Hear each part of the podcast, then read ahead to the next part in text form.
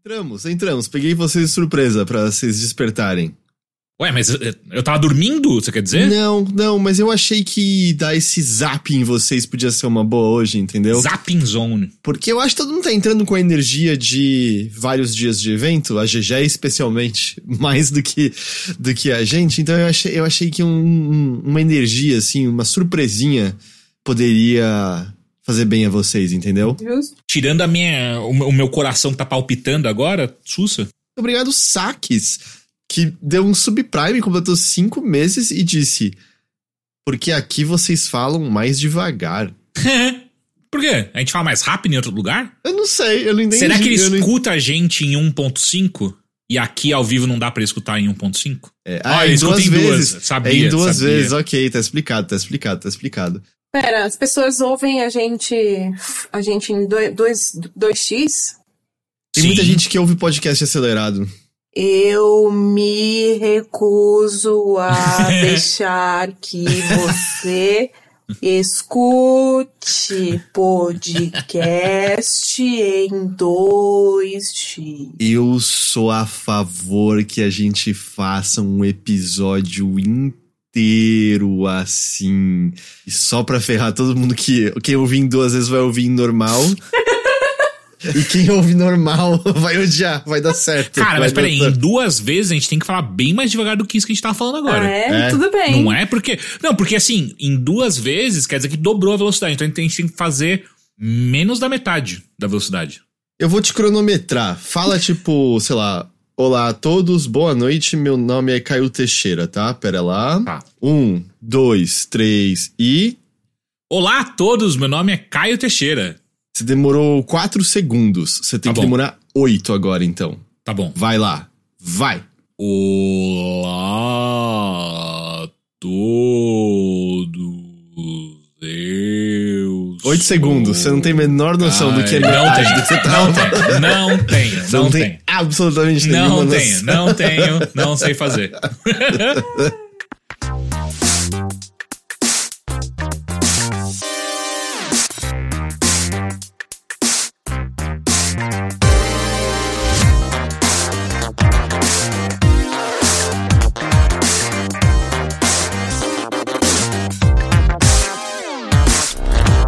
Saudações a todos e bem-vindos a mais uma edição do Mothership, podcast de videogames e outras formas de entretenimento eletrônico do Overloader. Eu sou seu anfitrião Heitor de Paula, estou aqui com Jéssica Pinheiro. Gente, eu. Desculpa se eu bugar ou falar coisas erradas ao longo do podcast, mas é que eu estou muito cansada. Se no último episódio que você me escutou eu já falei que eu estava cansada, você dobra esse cansaço agora em três vezes. 3x. Mas de maneira correta, não como o Teixeira faz É, as coisas pela metade. não é na velocidade. Ô, ô, ô, ô. Porra. Tá- tá- Tava fazendo meu melhor aqui, porra. Eu tô aqui também com o Caio Teixeira. Olá, olá. Oi, gente, tudo bem? Boa noite, boa noite. Boa noite. Cá estamos agora, oficialmente tendo atravessado a temporada de eventos e de anúncio. Do, do nosso lado, aqui no Brasil, foi, né, foi uma maratoninha, mas foi consideravelmente mais leve do que já foi em outros anos, né? A gente até, na Porra! verdade, de maneira muito sábia, escolheu alguns dias pra não ficar ao vivo, que É. não, é, não tinham, assim, tantos e tantos eventos que nos chamavam mais a atenção, etc, etc. Fazia mais sentido fazer um apanhado posterior. Mas eu acho que a situação foi diferente pra GG lá em Lo- Los Angeles, né? É, não só pegar dois aviões no espaço de duas semanas, mas lá eu acho que a maratona deve ter sido mais intensa, certo? Conta pra gente, como é que foi por lá, GG? Só, só avisando, né, que só pra deixar claro, desde a última vez que nos falamos aqui no Mothership, rolou, né? Tudo. Summer Game Fest, Days of the Devs, Devolver Direct, o showcase da Microsoft, de Bethesda, de Ubi- Aconteceu tudo, tudo, tudo, tudo, tudo. Como é que foi lá, GG? Foi muito intenso, mas foi muito divertido também. Mas assim, ao mesmo tempo, eu acho que ainda não tive tempo de processar tudo, porque eu tô naquele momento de correria. Tá, voltei pro Brasil, acabaram os eventos, mas os embargos estão caindo. Então eu preciso mandar os textos e fazer os conteúdos o mais depressa possível, né? Uhum. E aí eu agora estou naquela correria. Até é, conversei lá com o pessoal da redação Tech Masters e falei, olha, vou ficar afastado de Hard News essa semana, porque não tem condições de eu fazer notícias e escrever as prévias que eu tenho que escrever. Aí, não, tudo bem, todo mundo concordou e tal. E aí eu tô afastada de hard news, então eu tô tocando só as prévias, mas ainda assim é coisa pra caralho, porque eu joguei muita coisa lá. Eu acho que eu consegui jogar todos os títulos mais relevantes que estavam lá, assim, dos jogáveis, né? Porque tem dois que não estavam jogáveis, eu acho que eram só dois, talvez tivessem mais, mas assim, dos mais importantes eram dois. E um deles, por exemplo, eu ainda não posso falar. O embargo dele só vai cair a partir de amanhã, no dia 14. E tem outro que só cai, tipo, no mês que vem. Esse eu joguei, claro, mas só vai cair o embargo no mês que vem. Então, assim, tem algumas coisas que eu ainda não posso falar. E qual, qual, quais foram suas atividades lá, né? Você viu o Summer Game Fest ao vivo, você Sim. foi no, na exposição de jogos relacionado ao Summer Game Fest, certo? O que, que, que teve lá para se fazer? É, então, eu fui né, justamente pro show do Geoff Keighley, assisti de pertinho lá, e vi o Nicolas Cage de perto no palco. O que mais que aconteceu? Vou lembrar. Ah. Olha, eu, eu contei da minha experiência com o hambúrguer vegano no podcast anterior. Acho, Acho que não. Você tinha ido só uma vez para Los Angeles, não duas. É, na outra semana que eu fui, né? Enfim, vou resumir que na, na outra viagem que eu fiz, que foi para testar a expansão do Black Desert, é, eu passei muito mal porque eu comi um hambúrguer vegano que era extremamente gorduroso. Eu nunca vi isso na minha vida. Você falou. Eu é, falei, né? Mas você falou entre a gente. Você ah, falou tá, entre okay. a gente. Que a gente até falou, como raios um hambúrguer vegano é ultra gorduroso? Eu como também não sei. Mas era muito gorduroso. No dia que eu, eu comi esse, esse hambúrguer vegano, no dia, numa, de uma hamburgueria vegana, inclusive. E aí o resultado é que de noite eu passei muito mal e vomitei, sei lá, metade do lanche, assim. Eu passei muito mal. Aí beleza, foi, isso foi um dia da outra viagem que eu fiz. Aí agora, nessa viagem do Summer Game Fest, eu comi super bem. E eu preciso agradecer muito aos restaurantes asiáticos por essa proeza, porque eles sentem arroz e tem coisas que sustentam mais a barriga do que aquelas drogas de hambúrguer e pizza que você vê em todo lugar dos Estados Unidos. Então, bater palma aqui pros profissionais aqui, mandaram bem demais. Obrigado, restaurantes aí. Valeu. Tinha que ser, tinha que ser comida, né, que originalmente veio de fora dos Estados Unidos para ser bom. É esse o... Vocês terem uma ideia, no dia que eu cheguei, eu cheguei na quarta, né? O Summer Game Fest Live foi na quinta, eu cheguei na quarta lá. Aí eu fui passear com a Priscila e a Thay em Little Tokyo, que é tipo uma mini liberdade, só que em Los Angeles.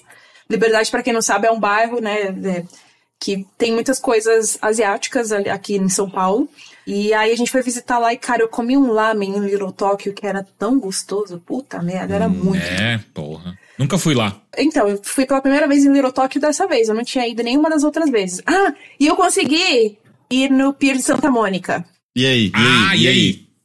Que praia feia da porra, né? Porra. a praia é feia, a praia, é mas o pier é, é bonito. Não, o pier é bonito, sim. Eu gostei do pier. É, eu fui na areia, né? Tipo, tô aqui, né? Vou pisar na areia. Aí fui lá, tirei o tênis, papá. Aí eu coloquei o meu dedinho do pé, assim, na, na água da praia, da, do mar. Eu, caralho, que água fria. Aí eu só fui embora. Isso era o Pacífico, né? É. É muito gelado. Mas assim, você não pegou nenhuma caipirinha ou, sei lá, uma água de coco, uma cervejinha. Água de não? coco eu bebi lá. É que eu não, não tô bebendo mais coisa alcoólica, né? Mas água de coco eu bebi. Não em Santa Mônica, mas eu bebi água de coco por lá. E, e, e ficou no beira-mar mesmo. É, sim. Perfeito. É, e uma coisa que eu preciso elogiar muito, que em todos os lugares que eu fui comer em Los Angeles, eles servem água sem cobrar por isso. Água, é, água de graça, né? Eu água gostaria que tivesse água de graça. Eu, eu, eu, acho que a gente tem uma lei que se você pedir, eles têm que te dar. Ah, é? Só que eu, eu, eu me lembro de ver alguma coisa assim, mas ao mesmo tempo eu não quero ser essa pessoa, porque eu acho que minha água vem cuspida se eu pedir, tá ligado? Tipo, a lei hum, diz que você uhum. tem que me dar água de filtro. Vai vir com catarrão dentro, né? Então, é, faz água sentido, normal. É. Eu prefiro não arriscar. Mas ah, só é, respondendo quem perguntou aí no chat se eu fui na montanha russa, eu não fui porque custava 12 fucking dólares que eu pensei, não, se eu converter isso agora, eu não vou. E aí a minha mente automaticamente converteu, aí eu não fui. para reais, no caso, né? Aham, uhum, sim. Eu, o pessoal tá falando que se você pede água da casa, eles têm que te dar água. É, mas aí a água da casa vem da onde? Vem do cano do moço? Vem de qual casa? Essa é a questão. E de qual cano? Ah, tô falando que é obrigatório. Eu vou continuar com receio. Eu, eu, eu também, que... eu não confio. É assim que você pega aquela febre maculosa que, tá, que a galera pegou, você viu? Não, eu, eu nem tô ligado como é que febre maculosa se dá. Eu nem sei, acho que quais são as características de febre maculosa. Ah, eu não sei, só sei que as pessoas estão morrendo porque elas foram numa festa, teve uma galera que foi numa festa e, e, e todo mundo pegou essa febre maculosa e tem uma galera morrendo. Só sei disso. Caralho, é, o bagulho é sério, então. Não, Não, é super sério. É, mas, pelo que eu entendi, é uma febre que pega por um carrapato. Carrapato Ah, estrela. carrapato estrela, é. É. Ó, peraí, Charlesado falou. Heitor, eu sou garçom, dá muito trabalho cuspir, é mais fácil levar logo. Não dá trabalho cuspir. Peraí. Se você quer me convencer, me convença com algo que faz sentido. Não dá trabalho cuspir, porra. Ó, aqui, ó, mas o, o Shinji falou aqui no chat, inclusive, Shinji, beijo pra você. Ele tá falando aqui, ó. Todo restaurante tem de oferecer água filtrada pro cliente se ele pedir. Ah. E assim, o Shinji é chefe, então eu confio nele. Shinji, você cuspiria na água de alguém? Ou pelo menos chucharia o dedo sujo. Ah, mas isso Sabe? eu mesmo faço, né? Antes de começar a tomar, pra dar a temperadinha necessária. Aham. GG, Oi. me diz, o que, que você jogou que você pode contar pra gente? Olha, eu vou, vou começar pelo que as pessoas querem ouvir eu falar logo, que eu, Eu- posso ah, falar. ah, que nossa, é o que Sonic será? Superstar! Ah, Sonic Superstars, eles anunciaram, né? É um jogo co-op, né? Pra quatro jogadores de Sonic.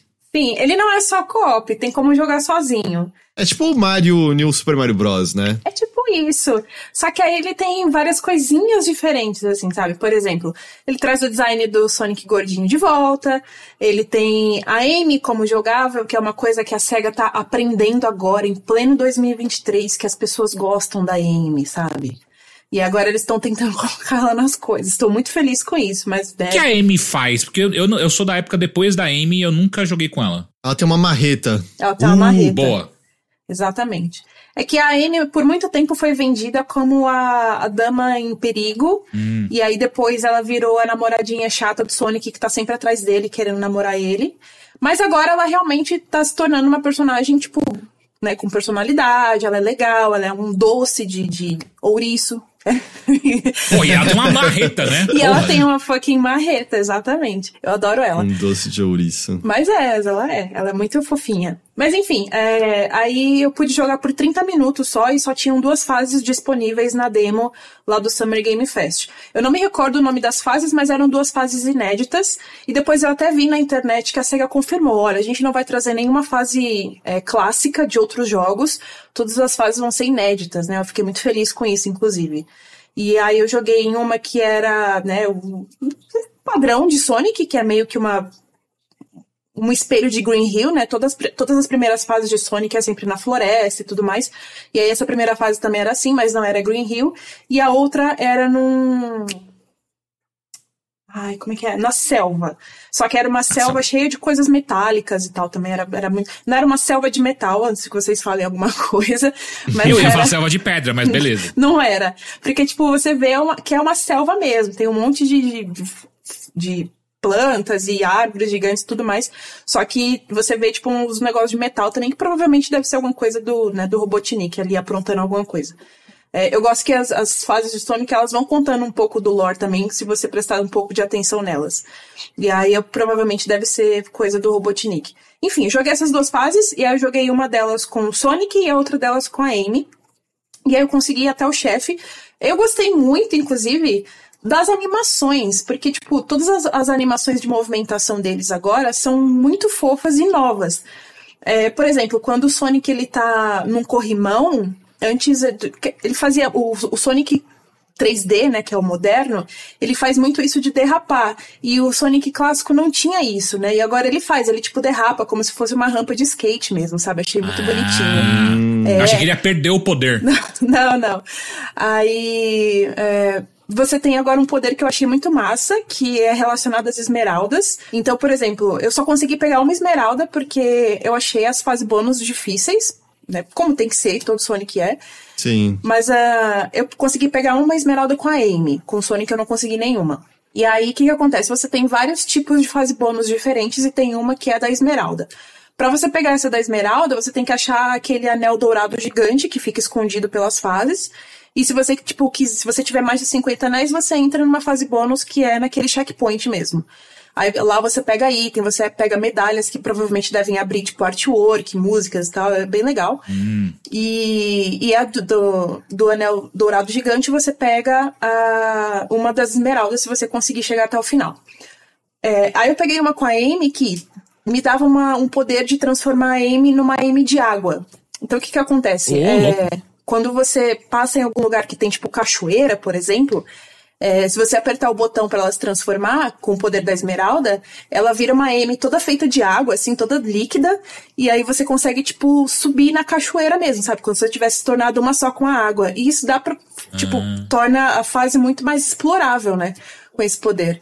É, eu achei bem legal. E aí tem. Eu sei que outra esmeralda dá outro poder, mas essa eu não consegui. Eu só vi o PH lá falando sobre. E, mas eu não consegui pegar. E só pra entender, não é o. Pelo, até, pelo menos até onde você sabe, não é o, a, a poderes de esmeralda diferentes pra cada personagem. Independente de quem você estivesse usando, todo mundo tem acesso à esmeralda da água pra virar água e subir cachoeira. Se você pegar com personagem, sim. É porque, tipo, eu, eu, quando eu joguei, é meio, ele meio. A demo faz assim, ela, ela faz você ir até o final da fase e aí a demo acaba. Aí você tem que voltar pro menu principal, aí você escolhe a outra fase e aí joga até o final dessa fase, tipo, ato 1, ato 2, com outro personagem.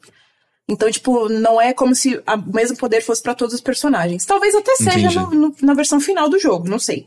Mas na demo, pelo menos, não era. Uma pergunta, se você sentiu algo assim, porque eu, eu assisti os trailers, eu vi um pouquinho, né, do, de gameplay lá que liberaram depois. Eu tive uma sensação que eu não acho que é uma coisa ruim, tá? Eu já adianto isso. Mas que, apesar dele ter, né, velocidade, ter corrida, ele me pareceu ser um pouco mais lento do que o seu Sonic 2D de sempre. O que me pareceu que talvez fosse até algo proposital pra equilibrar quando você tá com o multiplayer e tal, mas mesmo vendo os trechos de pessoas jogando sozinho, eu tive a impressão que parece uma cadência mais gostosa, em que você ainda tem velocidade, mas parece que dá pra ver melhor o que tá acontecendo, É 100% desviar das isso. coisas. 100% isso. Tipo, ele tá um tiquinho mais lento, mas ele não tá lento, tipo Sonic 4. Você, jogou Sonic 4? Infelizmente, sim. Então, lá ele era, tipo, lento, mas era, assim, intragável.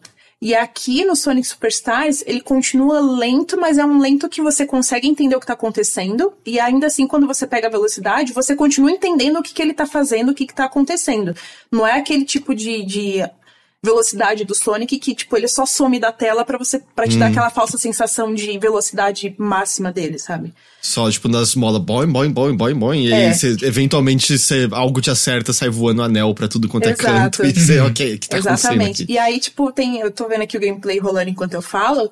E aí, tipo, eu tô lembrando de outras coisas. Ele tem muito essa, essa questão de você trocar pra uma parte do, no fundo da tela, que é outra perspectiva, né? Eu não sei como que chama isso. É tipo background e foreground, é, meio isso, exatamente assim? isso. Tipo, aí você consegue mudar né, a, a perspectiva em alguns momentos nas fases, não é sempre que dá pra fazer. Tem uma coisa falando ainda das animações que eu achei muito legais, que eles têm as animações de poses novas e tudo mais. Quando você entra na batalha com o chefe do ato 2, eles ficam numa pose de batalha que é muito fofinho. é fofinho demais. Perdão que eu tava apanhando um pouquinho do setup aqui antes, eu não perdi se você chegou a, a mencionar. Você só jogou sozinho ou você testou o co-op também? Não, infelizmente não tinha como testar co-op, porque lá era por horário marcado, né? E aí eles não estavam fazendo sessões co-op. Até porque eu acho que não estava habilitado, acho que a demo só dava pra jogar de uma pessoa mesmo. Entendi. E porque uma, uma du- outra dúvida, então. O que você jogou parecia uma fase de Sonic? Eu, eu pergunto nisso, assim, fazendo a comparação. No Super Mario Bros., eu, eu acho que até tem alguns legais, mas aquele multiplayer, você percebia que as fases pareciam pensadas pra vários jogadores, né? A quantidade de power-up que a fase te dava, não sei o que lá. Então a experiência de jogar sozinho, às vezes, era, não sei, diferente Frustrante? era distante de um jogo tradicional do Mario, sabe? É, é, acho que é o que eu diria. Você sentiu que. Ah, parecia uma fase de Sonic single player, ou parecia que tinha elementos que estavam ali mais pensados pra você estar com vários jogadores? Ou... Nessas duas fases, deu pra perceber que, tipo, ó, dá pra jogar tanto sozinho, e aí nesses segmentos que muda o foreground e o background, dá pra entender que, tipo, você, dá pra você se separar dos outros amiguinhos que estão com você, e aí cada um faz uma, uma coisa, né, ali na fase. O que dá uma dinâmica mais legal. Mas assim, eu senti que era tava muito gostoso de jogar sozinha, e eu fiquei muito curiosa justamente para jogar em co-op que não era possível lá, porque eu, eu, queria justamente saber se a câmera tipo dá um zoom out para você conseguir ver todo mundo, que por exemplo, na tela da, da da floresta, né? Perdão, da, da selva que eu tava falando, tem algumas partes dessa fase em específico que você não consegue ver a, a, o cenário inteiro. E aí fica uma borboletinha fazendo iluminação para você. E aí você fica tipo uma, uma bola preta ao redor e você só vê o Sonic e, e aonde a borboleta tá iluminando. E aí eu fiquei muito curiosa para saber, tipo, cara, como que vai ser essa fase no multiplayer, sabe? Mas assim, ao mesmo tempo, eu não estou com o pé atrás em questão a isso, porque eu acho que sempre que a SEGA faz. Não é multiplayer, é o. Aquele modo competitivo de Sonic, vocês devem ter jogado já. Que é sempre você é, correr um contra o outro. Vocês jogaram nos Sonics clássicos? É isso claro, no Sonic 2 tinha, não era? No um Sonic ia de Tails, tinha. um ia de. Exato. E aí, sempre que eles faziam isso, super dava certo. Então, assim, eu, eu confio que eles vão trazer muito dessa, desse sentimento de volta, sabe? É, uhum. E uma, uma, coisa também que eu quero pontuar, que eu tô vendo agora com o gameplay passando, que eu gostei bastante, é justamente que, tipo, os chefes, os dois chefes que eu enfrentei, eu não senti que eles eram uma esponja de dano. Você tem que, às vezes, pensar no que, que você tem que fazer, porque não adianta só pular nele para ele tomar dano ou ficar ali em cima dele dando né, dano de, de pulo direto, porque às vezes não funciona. Às vezes tem que esperar e entender o que, que você tem que fazer. Tá, é mais um quebra-cabeça, assim, um pouco? Às vezes sim. Esse aí, por exemplo, Legal. que tá passando agora, eu tomei muito dano. Eu morri umas duas vezes. Porque até eu entender que, tipo, não, eu preciso fazer ele mesmo se machucar com o gancho dele, nossa, eu demorei muito. Eu achei que esse jogo ia ter algum esquema de ter um Sonic 2D pixelado e um 3D, saca? No anúncio ele, ele passava, é, né? É. Ele tava numa é, fase. Tem uma hora que eles viraram tipo uns polvo pixelado, né? É, Passando sim. de umas coisinhas. É. Mas, mas, eu acho que deve ser trecho específico de uma fase só, não é? Que tem acho que uma hum. mecânica diferente, alguma coisa assim. É a impressão que eu tive. Eu acho que ou é um poder das esmeraldas que você pega depois, ou é uma mecânica de alguma fase, porque aqueles polvinhos que eles se transformam me lembraram muito os Wisps, né? Do Sonic Colors. É, e, a, e, aí, geralmente, ele, realmente eles ficam pixelados, e no comecinho do trailer de anúncio, é, o Sonic fica brincando, né, entre 2D e 3D para fazer a transição. Eu achei muito bonitinha também. E, e aí, não sei, me fez pensar também. Eu não duvidaria que eles tenham um modo clássico. Eu acho que tinha alguma coisa no, no menu lá da demo, mas não me deixaram mexer muito. Enfim. mas é isso que eu sei até agora sobre Sonic e o veredito é que eu adorei, mas posso esperar para jogar no final do ano. Eles não falaram de nada de data, é só aquilo que a gente viu mesmo no trailer. É, fall, é outono, né? Outono dos Estados Unidos, que é o quarto. Não, terceiro trimestre, né? Terceiro trimestre. É o terceiro? Não, o quarto? É o não, quarto? Não, o quarto. O inverno começa em 21 de dezembro, não é isso? O, o deles, né? Que é, é o nosso verão. 21. É, pode crer, é. Então, fall seria, né? É outubro, é novembro, dezembro, né? Pode crer, é o último, é o quarto trimestre. Eu não sei nem quando são as estações aqui do Brasil, imagina lá de fora. Eu, eu, falei, eu sempre uso o mesmo truque, eu já te falei, né? São as águas de março fechando o verão. Beleza. Se tá fechando o verão nas águas de março, verão é janeiro, fevereiro, março, e aí você vai é, trabalhando a partir da. São três meses por estação? Olha só. Sim, são quatro estações por ano. Curioso. Queria que alguém tivesse me ensinado isso quando eu tinha idade para tal. Queria muito comentar que o Atípico Rô tá falando aqui no chat que eu cito vários Sonics diferentes com segurança e poker face e nem parece me envergonhar. Mas eu sou uma Soniqueira, você queria que eu fizesse o quê? Eu gosto de Sonic. Ela não tem escolha, entendeu? O amor de Sonic é assim, não basta se amar. Você tem que falar pro mundo, eu amo Sonic. É verdade. E eu tenho orgulho disso. Que eu amo Sonic, é isso. e eu amei Sonic Superstars. Eu tinha certeza que seria o jogo que, que, que já ia começar. É. Uh, mas conta, que mais você viu por lá? Quais são seus outros destaques, né? Eu tava conferindo aqui se eu podia falar ou não. É o Mortal Kombat 1, que eu joguei lá também. Uh! Foi meio que de última hora que eu consegui jogar ele, mas consegui. É... E, cara, eu vou confessar para vocês que eu não tava dando nada para aquele Game of Fighters lá, essa mecânica nova de você basicamente chamar um assist que é algo que, sei uhum. lá, The King of Fighters faz desde 1900 bolinha. É, e aí, tipo, quando eles anunciaram lá no, no Mortal Kombat, no, no Summer Game Fest, né, que foi o Ed Boon lá no palco e tal, falar sobre isso, eu falei, ah, tá, ok, é só um assist, né. Só que aí jogando. Não é que o negócio é bom mesmo? É bom? É bom? É bom. Mas, e é fácil de usar o assist? Tipo, é você- muito, muito fácil de usar, porque. Vamos lá, deixa eu explicar. É, na demo que eles deixaram a gente jogar, tinham quatro personagens disponíveis. E aí tinha o modo versus pra você jogar com outra pessoa do seu lado, né? Você tinha que chamar alguém lá pra ir no controle e tal e jogar contigo. Ou você jogava o modo campanha, que era basicamente aquela torre, né, clássica do Mortal Kombat. E aí eram quatro, quatro bonecos só pra você enfrentar.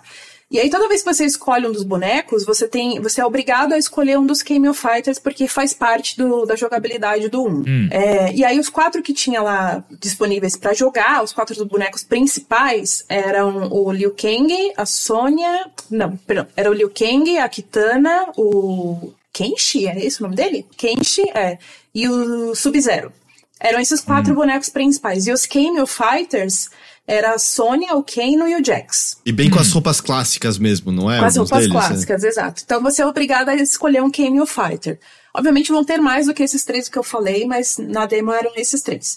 E aí, o que que acontece? É, você luta normal, inclusive uma mecânica que eles trazem de volta dos Mortal Kombat mais recentes é aquele Fatal Blow, né? Que é aquela...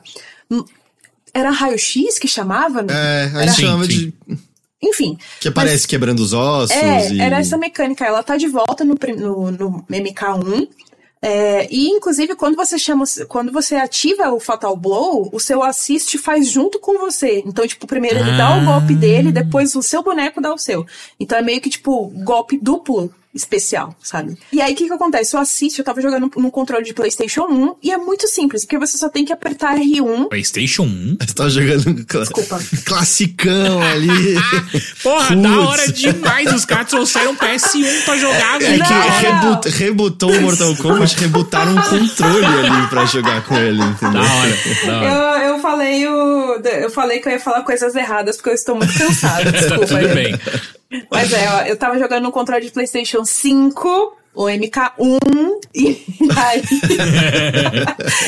O que acontece? O assiste, ó, você chama apertando o R1 do controle do PS5. Não sei se né, nos outros jogos vai mudar, mas deve ser mais ou menos a mesma coisa. Deve ser um dos, dos, dos triggers. E aí, dependendo da direção que você tá apertando quando você chama o, o assist no R1, ele faz um golpe diferente. Então, por exemplo, o Kano, se você segurar o botão de assist, ele faz aquele golpe da bolinha, sabe? Que ele vira um círculo assim e ataca o, o inimigo.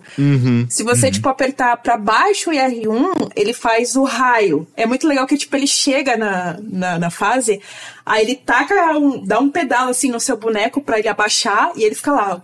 Mandando raio. É muito bom. Da hora. É, enfim, aí cada botão tem um diferente. Inclusive, dá pra você dar um combo breaker com o seu assist. Se, tipo, quando você tá levando Oh. dano, e aí você aperta o. Eu acho que era o R1 mesmo. R1, R2. Acho que era o R1. É, o pelo que eu tô R1, vendo aqui no vídeo é R1, é. é, R1 pra frente, aí ele vem e dá um combo breaker. É bem legal. É, mas claro que o assist não dá pra ficar spamando, ele tem um cooldown. Então, tipo, quanto mais você usar ele, mais longo vai ficar pra ele voltar. Então, tipo, você tem que Ah. meio que usar com parcimônia, sabe? Não dá pra ficar spamando o botão de R1 pro cara vir direto te ajudar. E, e uma pergunta sobre. Aliás, duas. Uma pra confirmar, porque eu tinha ficado meio confuso quando eles apresentaram essa mecânica do, do assist, mas só pra ter certeza, você vai poder jogar também com os personagens que são assist, ou não? Eu não sei. Eu- ninguém falou sobre isso. E eu acho que não. É, Eu tive a Uh. impressão que não, É. mas, pelo que eu entendi, pode rolar coisas. Eu, eu não tenho certeza, tá? Mas pelo que eu entendi, pode rolar coisas do tipo. Tem uma versão de um personagem jogável, e aí tem tipo uma Ah. versão de outra realidade, de outro tempo Ah, daquele, entendeu? Pode ser. Ok. Por isso que a Sônia e o Kano que você consegue invocar é do Mortal Kombat original. E talvez tenham outros que você encontra. Porque, tipo, nessa realidade que a gente tá agora, né? Eu acho que o, o Sub-Zero e o, e o Scorpion são irmãos, se eu não tô enganado, é isso? Sim, É, sim, eles são né? irmãos agora. É, É, eles por são isso. irmãos ah, agora. agora eu entendi porque que ele tá. Porque quando você luta contra o Liu Kang, tem um- umas farpas entre eles, né? Que é ah, o deus do fogo, né? E o cara do gelo. Ah. que eu não entendi até agora é assim, se são versões diferentes pra cada um ou se tem personagens que pode ter os dois, mas da maneira como foi colocado parece ser separado, tanto que tem personagens que são cameo, tá ligado? Eles estão dizendo especificamente, esse aqui é cameo, não é lutador. Faz Cara, eu vou te sentido, falar que isso é sentido. genial, viu? Porque Cara, sim. eles vão poder ganhar dinheiro duas vezes, né? Impressionante. Porque você vai, vai ter que liberar o personagem pra você jogar e o cameo também, sabe? Porra. Pois é. Mas, ah, cara, eu achei muito bom esse, essa mecânica de Cameo Fighters, porque, tipo, uma coisa que me incomoda um pouco em Mortal Kombat em geral, isso é uma coisa minha, eu não tô falando que, ah, o jogo é ruim ou coisa do tipo, é uma coisa minha. Eu não gosto Hum. muito da franquia Mortal Kombat, porque ele tem um botão de defender. Ah, o meu é o contrário. Eu não gosto de ter que andar. Não, não, eu concordo com você. Eu não gosto do botão. Eu não gosto do botão, é verdade. Agora que eu lembrei. Não, então, eu, eu prefiro jogos de luta em que você só segura pra trás e o seu boneco defende, né? Eu gosto, eu prefiro assim. Mas ah, em Mortal Kombat, com esse sistema de cameo, eu achei muito mais legal, até porque tem essa, esse negócio do combo breaker do seu assist, que eu achei do caralho. Às vezes eu tava lá levando uma surra, eu apertava certinho, o cara vinha e quebrava o combo. Nossa, achei maravilhoso. E assim, isso é vindo de uma. Eu gostei muito do que eu joguei do MK1, isso vindo de alguém que não é tão fã da franquia assim. Mas eu, olha, eu não tava dando nada pra King of Fighter e eu achei muito bom. Legal. O, e só, só por curiosidade, no meio de toda esse, essa temporada de você vai para Estados Unidos, volta, vai para Estados Unidos, volta, você conseguiu jogar Street 6, assim, só porque está na vibe dos jogos de luta? Não. Nem conseguiu ligar ainda, não. Eu voltei ontem e eu, insta eu baixei o, o que você me mandou e tá, deixei instalando, tá instalado. Eu fiquei com curiosidade só, às vezes, pra sentir a comparação, sabe, tão próxima entre, Mas o, entre os 6, dois. o, 6 eu- o Street Fighter 6 eu joguei na BGS, né? Era uma build muito antiga e tal, né? Mas foi a única vez que eu joguei Street Fighter 6 e eu achei do caralho já. Mas enfim, é... mas tá bem diferente do Street Fighter, se é isso que você quer saber. Ah, não, é isso. mas mais alguma coisa que você quer mencionar do Mortal Kombat 1? nas torres, né, que dava pra fazer lá do modo campanha, eram só quatro lutas, eram basicamente os mesmos bonecos que dá que você seleciona na antes da luta, né? Não tinha nenhum boneco inédito assim pra você testar, desafiar e tudo mais. E pelo menos do que eu vi das listas de de combos e ataques especiais, só tinha um fatality disponível. Aí eu consegui fazer com o Kenshi, eu consegui fazer com a Kitana e consegui fazer com o Liu Kang. E o do Sub-Zero eu não consegui nem testar porque acabou meu tempo. Quando que sai mesmo Mortal Kombat 1? É setembro, outubro? Eu não sei. Pera lá. Mortal Kombat 1 release date. Ah, saiu em 1992. Mortal Kombat Caralho. 1. ok. Ai, meu Deus. Pera lá, pera lá. Google me dá. 19 de setembro, 19 de Tá, setembro. 19 de é. setembro, ok. Tá logo aí, tá logo aí. é, É, olha, Vocês eu- veem que é isso que a gente tem que aturar, tá ligado? O tempo inteiro. É foda. é, vocês querem comentar alguma coisa ou perguntar alguma coisa do, do MK1? Pi- pior, é, perguntaram se tem mais. se- tem diferentes estilos de luta, né? Que, que nem já teve em. Tipo, eu acho que Mortal Kombat 10 tinha isso, já teve antes também. O Deadly Alliance, eu acho que tinha isso, que era. Se mudava, se escolhia um estilo de luta e mudava os golpes especiais que você podia ter. Ele, ele ainda tem isso? No MK1 não apareceu nada do tipo pra mim. Eu Só selecionava o boneco e depois selecionava o boneco, você seleciona o Camel Fighter e já ia pra luta. Então, Dizer que eu, eu nunca gostei muito dos vários estilos de luta em Mortal Kombat. Me é fazia só confuso, não. né? É, eu ficava só nunca conseguindo memorizar os golpes especiais de, de todo mundo, porque variava muito, sabe? Ó, ah. eu tenho acesso a esse aqui agora. Ah, não, eu, eu não tenho. Não tenho, ok. Sim. De história você não viu nada, né? Porque o que Não. tinha eram mais as torres. É, fatalities tão violentos. Para caralho. Eu tive. É. Como eu sou uma pessoa que tem coração muito fraco pra coisas desse tipo, gore, terror, essas coisas, eu precisei basicamente olhar pro lado todas as vezes que eu fazia um fatality, porque eu não queria ficar vendo essas coisas agradáveis logo depois de tomar café da manhã. Justo. Mencionei numa outra gravação, mas. Nossa, tem, tem alguma coisa, espe- especialmente quanto mais bem feito fica, e, e especialmente no trailer de CG que eles liberaram antes do gameplay, que o nível da violência pegava um pouquinho, tá ligado? É, não, tá bem no- pesado, Nossa, tá nossa, bem- gente, tá, esse tá aqui, né? Esse tá É, aqui, não, né? tá, nossa, tá bem nossa, pesado. né? O fatality do. Eu acho que é o do, do Kenshi, que ele basicamente empala a pessoa com a espada, assim, Uhum. asqueroso. Ah, mas feliz que o Kenshi já tá confirmado, ele é um dos meus favoritos de usar em. Eu Mortal acho, Kombat. cara, eu, eu achei muito bom que toda vez que você né, é a melhor de, de três, e aí toda vez que você ganha um round, os bonecos têm uma fala, né? Muito boa. Eu morri de rir do Kenshi falando assim. Tem duas falas dele que eu ri. Uma deles eu morri, eu, eu ri muito e a outra eu dei uma risadinha. assim. Tem uma que ele fala que, ah, eu já fui parte da Yakuza. E a outra, e a outra ele fala. é, eu sou um cara das ruas, tá ligado? Da hora, da hora. Aliás, eu, eu- só, só, tipo, na tangente disso, né? Eu tô, tô jogando Street 6, né? E, e eu joguei um pouco lá do World Tour, tô jogando em português, né?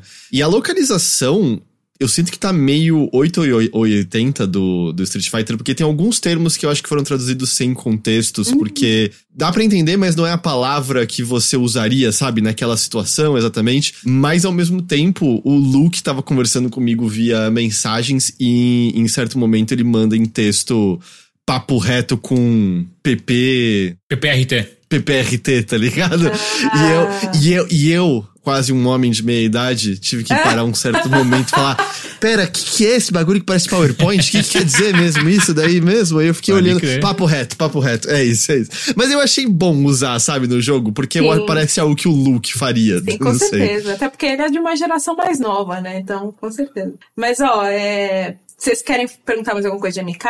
Eu não sei, Não. você gostou de usar mais quem?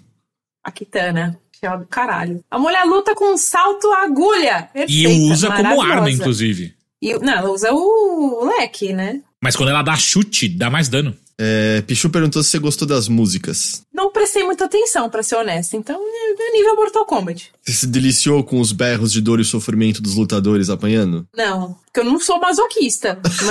Mas só verificando, só Não, verificando. É, mas ó, eu queria muito pegar um gancho, que eu tô perguntando se vocês querem fazer mais alguma pergunta, porque alguém perguntou no chat, o nome fugiu aqui, galera, mas alguém perguntou no chat se o Splatoon da Square realmente é bom. E eu vou já puxar o gancho pra falar de Foam Stars, porque o negócio é realmente divertido. É mesmo? Ah, Porque não, será? não passou a melhor das impressões, eu vou ser sincero. Eu juro pra vocês, eu me diverti muito jogando. Eu não achei que eu ia me divertir tanto e eu ia querer jogar mais. Qual é o lance? Ele, assim, é- são partidas de. Acho que era 5 contra 5. É 5 contra 5, isso. E aí você tem esses dois times é, que precisam basicamente montar uma, montar uma estratégia. Fica meio subentendido. Mas é um jogo em que você simplesmente não pode só ir lá e ficar apontando a arminha de bolha pra ficar atirando nos bonecos do- da equipe rival. Porque assim. Bom, então a você- gente já sabe que todo mundo vai fazer, né? Ficar então, mas se você faz bonecos. isso, você se dá muito mal. Por quê? É, você tem que fazer duas coisas, né? Que é- foi até uma das. ah, algumas das estratégias, essas duas coisas foram algumas das, das estratégias que os desenvolvedores estavam falando lá pra gente fazer toda hora. Tipo, ó, galera, fica junto. Ajudem uns aos outros, porque tem uma mecânica de você ajudar seu amiguinho. Então, tipo, sempre que der, fica perto pra vocês se ajudarem, porque isso, tipo, faz a diferença. E a outra coisa é você, além de. de né, só pra explicar que eu joguei num, num modo de jogo que era Smash the Star, tem outros modos de jogo, mas esse eu achei particularmente muito divertido porque esse realmente você tem que derrotar o, o time rival. E aí, pra derrotar, você tem que encher ele de bolha, de bolha de sabão, e aí ele vai virar tipo um. Ele vai ficar abarrotado de bolha de sabão e vai virar uma bola, uma bola de bolha de sabão e vai começar a rolar. E aí os bonecos do Foam Stars, eles, além de, de usar a arma de bolha de sabão, eles também surfam. Eles têm uma prancha de surf pra surfar nas bolhas de sabão. E aí, o que, que você faz? Quando o seu, quando seu oponente tá no modo bolha de, de sabão, que ele tá rolando, você vai lá e surfa em cima dele pra matar ele, entre aspas. Ah, então ele tem quase uma segunda vida. Tipo isso. Então, tem toda essa estratégia. E aí eles colocaram a gente pra jogar esse modo. Daí a galera ficava falando, os desenvolvedores falando, ó, galera, fiquem juntos, porque, tipo, quando o seu boneco entra, vira uma bolha, né, uma bola de bolha de, de sabão, é, você pode, se você estiver perto, você pode ajudar o seu amigo. Aí ele volta ao normal, tipo, ele, né, se, ele se recompõe e todas as bolhas de sabão que estão no corpo dele saem. Então você ganha uma segunda chance. É, antes de alguém vir surfar em cima da sua cabeça. Ah, e a outra estratégia é: você pode também ganhar do time inimigo se você conseguir espalhar bolha de sabão da sua cor por todo o território Tipo, quanto mais território você encher da, da sua cor de bolha de sabão, mais é melhor para você, entendeu? Puta, mas aí é muito parecido, né? Tem essa questão, tem essa questão de território também que pode ajudar a fazer a diferença ou não nas partidas. Tá, eu, eu entendo que não, assim, não é uma cópia, mas é claramente inspirado, né? Por, por, Com por certeza. Splatoon. Não tem como não dizer isso. Mas ó, mas em um deles você suja de tinta e no outro você tá limpando. Mudou tudo. É, Mudou é tudo, para completamente pensar diferente, assim. gente. Mas assim, eu juro pra vocês, é- ele é diferente, sim. E, assim, diferente dentro desse contexto, desse modo, pelo menos, eu achei bem, bem divertido. E todos os bonecos, eles têm. é, Ultimate. Eu não sei se isso tem Splatoon, eles têm Ultimate, só que, tipo, alguns bonecos, eles têm a- é, armas de bolha de sabão de mira diferente. Então, por exemplo, tem uma que é, é heavy hitting, que eles estavam chamando lá, que é aquele que é, é um tiro direto, é um disparo direto. Tem um que ele é de área, que aí ele, ele joga a- os tiros pra cima, pra cair, tipo, em mais jogadores. E tem um outro tipo de, de boneco que eu não lembro qual era o tipo dele. Mas são três tipos de armas a princípio. E aí, cara, eu peguei uma boneca que ela jogava, ela tirava, disparava pra cima, e eu fiquei, tipo, muito tempo tentando entender o que, que eu tava fazendo de errado, porque eu só era surfada na. e morria toda hora, e eu não conseguia entender porque que eu não tava conseguindo acertar os bonecos do time rival. Aí essa partida, obviamente, a gente perdeu, porque eu nem sabia, nem entendi o que, que tava acontecendo. É, mas assim, de verdade, achei muito divertido e quando eu entendi o que que estava acontecendo mesmo e aprendi a usar o especial dos bonecos e tudo mais, e entendi os tipos de disparos, porque né, tem essa diferença, aí o negócio andou melhor. Ah, eu, eu tenho uma pergunta. É- ele é FPS ou é em terceira pessoa? Não é terceira pessoa. Ah, é super. É, é, mesmo. É, uma outra pergunta. A leitura da arena é tranquila? Porque me diz uma coisa se eu entendi. Diferente da tinta de Splatoon, que você, sei lá, só tá pintando o chão em algumas paredes, você tá fazendo meio que umas montanhazinhas de espuma, não tá? Quanto mais você fica Sim. jogando espuma no mesmo lugar. Sim. Então, a, a lei- a leitura da batalha visual funciona porque eu tive a impressão ali, umas horas vendo, que era, sei lá, uma maçaroca um pouco incompreensível de espuma e, e me, sei lá, eu não entendi direito como que fica, assim, você entender o que, que é a arena no meio da partida. Então, é porque realmente você tem essa questão do, do, do- do cenário que você pode cobrir com a bolha da sua cor, né? Tem, é o time azul e o time rosa. Então, tipo, se o time rosa cobrir a maior parte do cenário de bolha rosa, eles vão ter uma vantagem, né? E provavelmente vão ganhar a partida. E vice-versa, também serve para o time de bolha azul. É, só que assim, você, conforme, quanto mais você vai atirando, ou soltando especial, ou o que for, realmente vai formando essas mini montanhas de bolha de sabão. E aí o que te ajuda a navegar melhor é justamente essa prancha de surf que os bonecos têm. E mas uma coisa que eu não gostei muito, que eu achei que eles talvez possam melhorar um pouquinho, é quando o seu boneco justamente cai na, em algum, alguma montanha, alguma coisa do tipo de bolha do, do time inimigo. Porque ele não consegue se lo- se locomover, basicamente. E aí, tipo, mesmo Igual você... Splatoon. Então, mas aí mesmo você usando a desgraça da prancha de surf, ainda assim não, tá, não dá direito pra se locomover, entendeu? É, mas Splatoon, tipo, isso é meio. Você não quer pisar na cor do oponente nunca, porque você vai ser um patinho ali pronto pra ser abatido. Então, mas eu, eu não sei se nesse nível de dinâmica dessas partidas de Foam Stars, eu não sei se isso funciona tão bem. Cara, eu juro pra você, porque, tipo, eu tava muito confusa. Toda hora que eu pisava, colocava um dedinho do pé nas bolhas do time inimigo, e aí eu tentava surfar pra sair imediatamente, já não dava, acabou. Entendi. E eu, e eu achei isso um pouco frustrante, assim. Acho que eles podem melhorar um pouquinho isso aí. Eles, eles não deram nem data nem nada, né? Não. Que eu, que eu me lembre. E, e eles também deram a entender se é gratuito, se é pago. Não, não falaram nada sobre isso. É, é, é Isso aí é. Day One Game Pass, hein? Mas não vai sair no Game Pass, é Ah, só PlayStation porra. 4 e 5. É exclusivo, pelo menos por enquanto. E eu tenho certeza que esse jogo vai ser, assim, reche... vai vir. vai- Conforme vão passando os meses, esse, jogo vai ser recheado de personagens de Final Fantasy, de Kingdom Hearts, e a galera vai, vai querer jogar com eles. Cara, eu vou te falar, em assistindo trailers e escutando você comentar, me, fa me parece que esse jogo falta emoção, falta carinho. Parece que foi um negócio que foi assim, ah, a gente precisa de um, de um Game as a Service aqui e FPS ou jogos de tiro estão na moda, só que a gente não quer. A gente quer que crianças também joguem. Ah, então bota espuma. E aí fizeram essa porra. Assim, eu me diverti. Nesse, nesse modo em específico, que é o Smash the Star, que eles colocaram gente para jogar, eu me diverti pra caralho. A primeira partida foi, assim, muito frustrante. Eu não tava entendendo nada do que tava acontecendo. Precisei perder e perder feio para entender, tipo, não, ó, os bonecos têm tipo de disparo, tal, tal, tal. Não pode pisar na bolha, na, nas bolhas do time inimigo. Tal. Mesmo surfando, você vai ter dificuldade para sair. E aí, tipo, depois que eu entendi essas coisas, entendi como funciona o especial e tudo mais, aí melhorou. Eu joguei acho que umas cinco partidas ao total.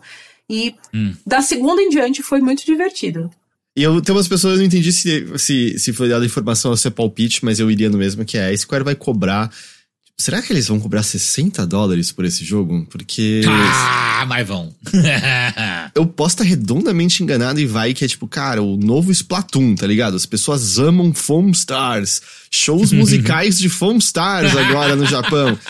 Mas a impressão que eu tenho é que parece um bagulho que vai morrer em dois segundos. Uhum. Eu não sei, eu não sei.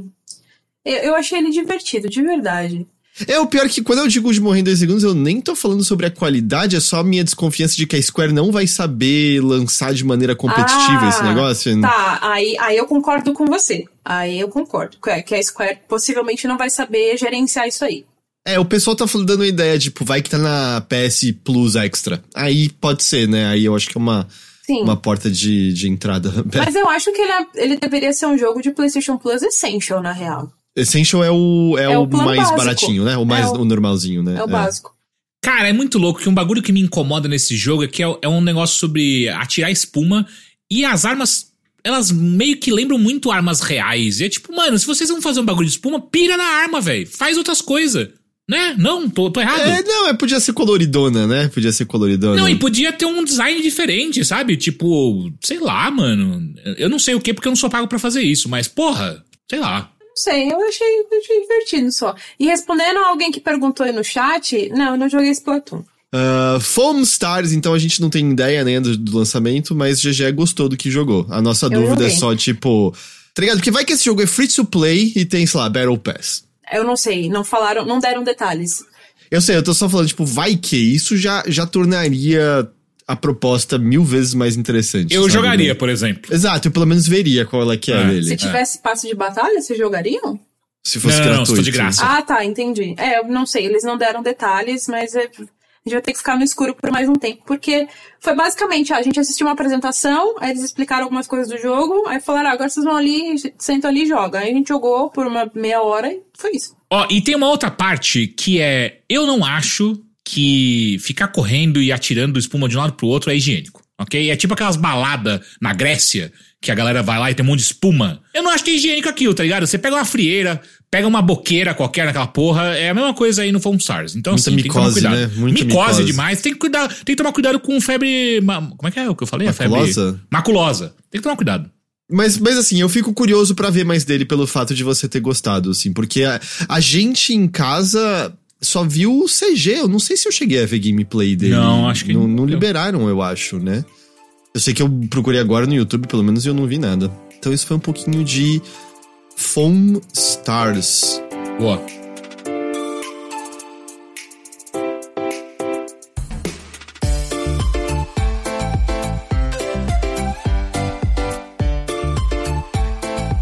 A Plat perguntou aqui se você jogou o Illusion Island do Mickey. Você teve essa oportunidade, já? Sim, joguei ele.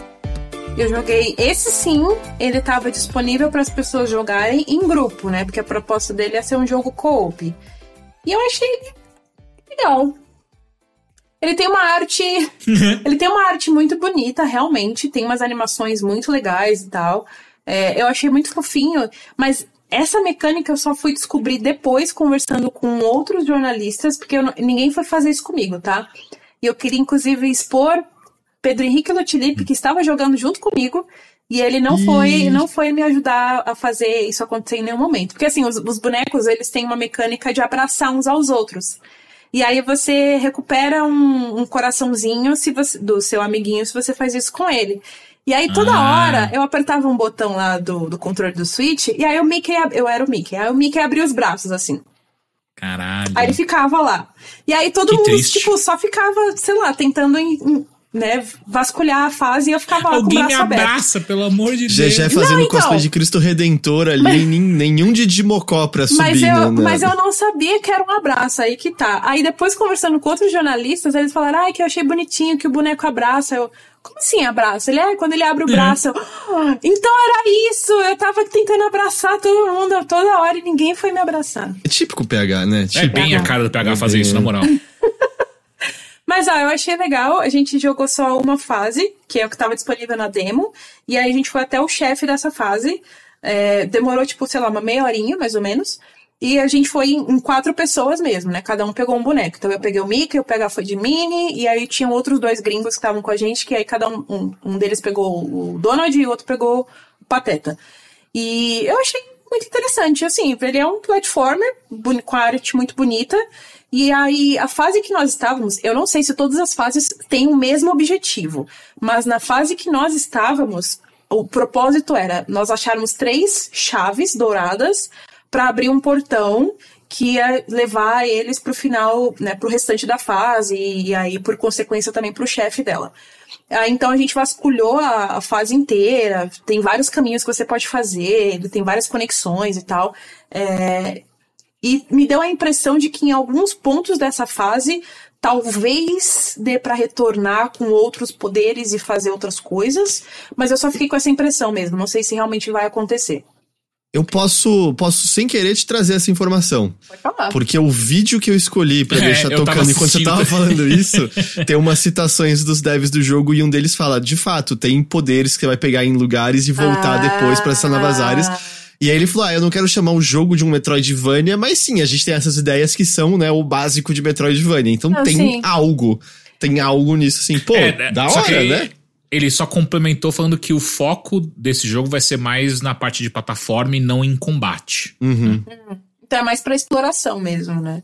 É. Mas Ah. pode ser mais movimento, né? Não, pô, sim, bem legal, certeza. bem legal. É, Da hora, da os hora. bonecos, por padrão, eles têm um pulo duplo que é bem qualquer coisa, assim, o pulo duplo deles. Talvez dê pra aumentar o pulo duplo depois, não sei, estou supondo. É, e aí eles podem, tipo, quicar na parede também pra alcançar outros lugares mais altos. E aí, basicamente, é isso. Aí tem a mecânica de abraçar pra você ajudar o amiguinho a recuperar coração. E quando o seu boneco morre, né? Ele pode perder os três corações, aí ele morre e ele volta em formato de cartinha, e eu não entendi porquê, mas ele volta pra tipo uma caixa, uma caixa de correios que você vê assim em todos os lugares da fase que são checkpoints. Então, esse aí, ó, que tá passando Ah. agora. E aí, quando um dos seus companheiros morre, se você passa pela, pela caixa de correio e a cartinha dele tá lá, aí ele volta pra, pra fase, né? Tipo, é como se ele revivesse. É, mas foi, basicamente isso. Foi uma fase bem simples, a gente achou as três chaves muito rápido, muito fácil. Ah, e depois a gente foi pro chefe, e aí o chefe a gente teve que fazer um trabalho em conjunto para vencer, porque senão não ia, não ia dar certo. O chefe era basicamente, eu não sei o que, que era aquilo, que tava no centro, mas ele, é tipo uma forma com algumas partes que pareciam robóticas, não sei. É, e aí, para você derrotar o chefe, você tinha que quicar na parede, tentar alcançar a parte mais alta da, da tela, para você pisar em uns dispositivos dourados que ia, por tabela iam desfazer, né, ia cancelar o escudo dele, né, porque não tinha como bater nele já que ele tava com escudo. Mas se você pisasse em todos os, os pedais dourados, aí esse escudo se desfazia e ele era acertado por uma coisinha lá da fase. Aí a gente repetiu isso algumas vezes, obviamente ia ficando cada vez mais difícil de conseguir chegar nesses pedais dourados. É, mas é isso, acho que foi umas três ou quatro vezes e aí o bicho morreu. E aí acabou a demo. Entendi. Pô, interessante. Eu, eu tava vendo outros comentários passando também em que ele tem acessibilidade que, por exemplo, permite você botar a vida infinita só pra alguns jogadores específicos e não pra todo mundo. Então, que do tipo, ah, Ah, se alguém não manja tanto de. Jogo, de, de videogame? É, é, tipo de, de plataforma e tal, você pode botar. E você quer ter o desafio ainda? Aí você pode colocar menos coração pra você. Acho, acho bom isso, acho uma boa solução. Mas tinha algumas Olha. coisas assim que eu não entendi muito bem para o que funcionava. Que nem agora mesmo passou a minha aí na, no gameplay que você colocou de fundo, pegando uma cartinha que chamava Tokun. E aí a gente conseguiu achar essa carta lá durante a nossa sessão, mas eu, ninguém, a gente não entendeu pra, o que, que funcionava, não tinha ninguém ali para explicar pra gente o que, que, o que, que essa carta faz. Então é, a gente meio que jogou assim por jogar, só pra ter experiência entre nós mesmo, mas tipo, explicações ou dúvidas e tal, a gente não conseguiu tirar. Esse, o Illusion Island, né, o nome do jogo, ele sai logo mais, é isso? Dia 28 de julho? Isso, logo no mês seguinte. Tá bem... Quais são as plataformas? É só Switch esse jogo? Eu acho que sim, eu joguei no Switch. É, acho que é só Switch, só Switch. Uma, uma, uma dúvida: Mickey ainda é relevante? Eu acho que mais como marca do que personagem, Mais como marca do que personagem, sim. que ele representa como Disney, Disneylândia e, sei lá, bichinho que você quer na sua lancheira, mas eu não sei se tem qualquer uma obra do Mickey que é tipo, caralho, aquela grande aventura que faz você amar o Mickey como personagem. Eu não sei se isso existe. Hum, entendo, entendo, entendi. Crianças gostam do Mickey. Sim. Criança gosta É. de tudo, né? Que é o que importa, né? É que às vezes eu tenho a impressão que só adulto gosta do Mickey, mas criança gosta do Mickey. Ah, é um bichinho fofinho, né? Vou falar de um agora que eu só assisti, é, que é Alan Wake 2. Pá, Uh! sério? Porra! Eu assisti um- uma, um gameplay estendido. De, puta que pariu.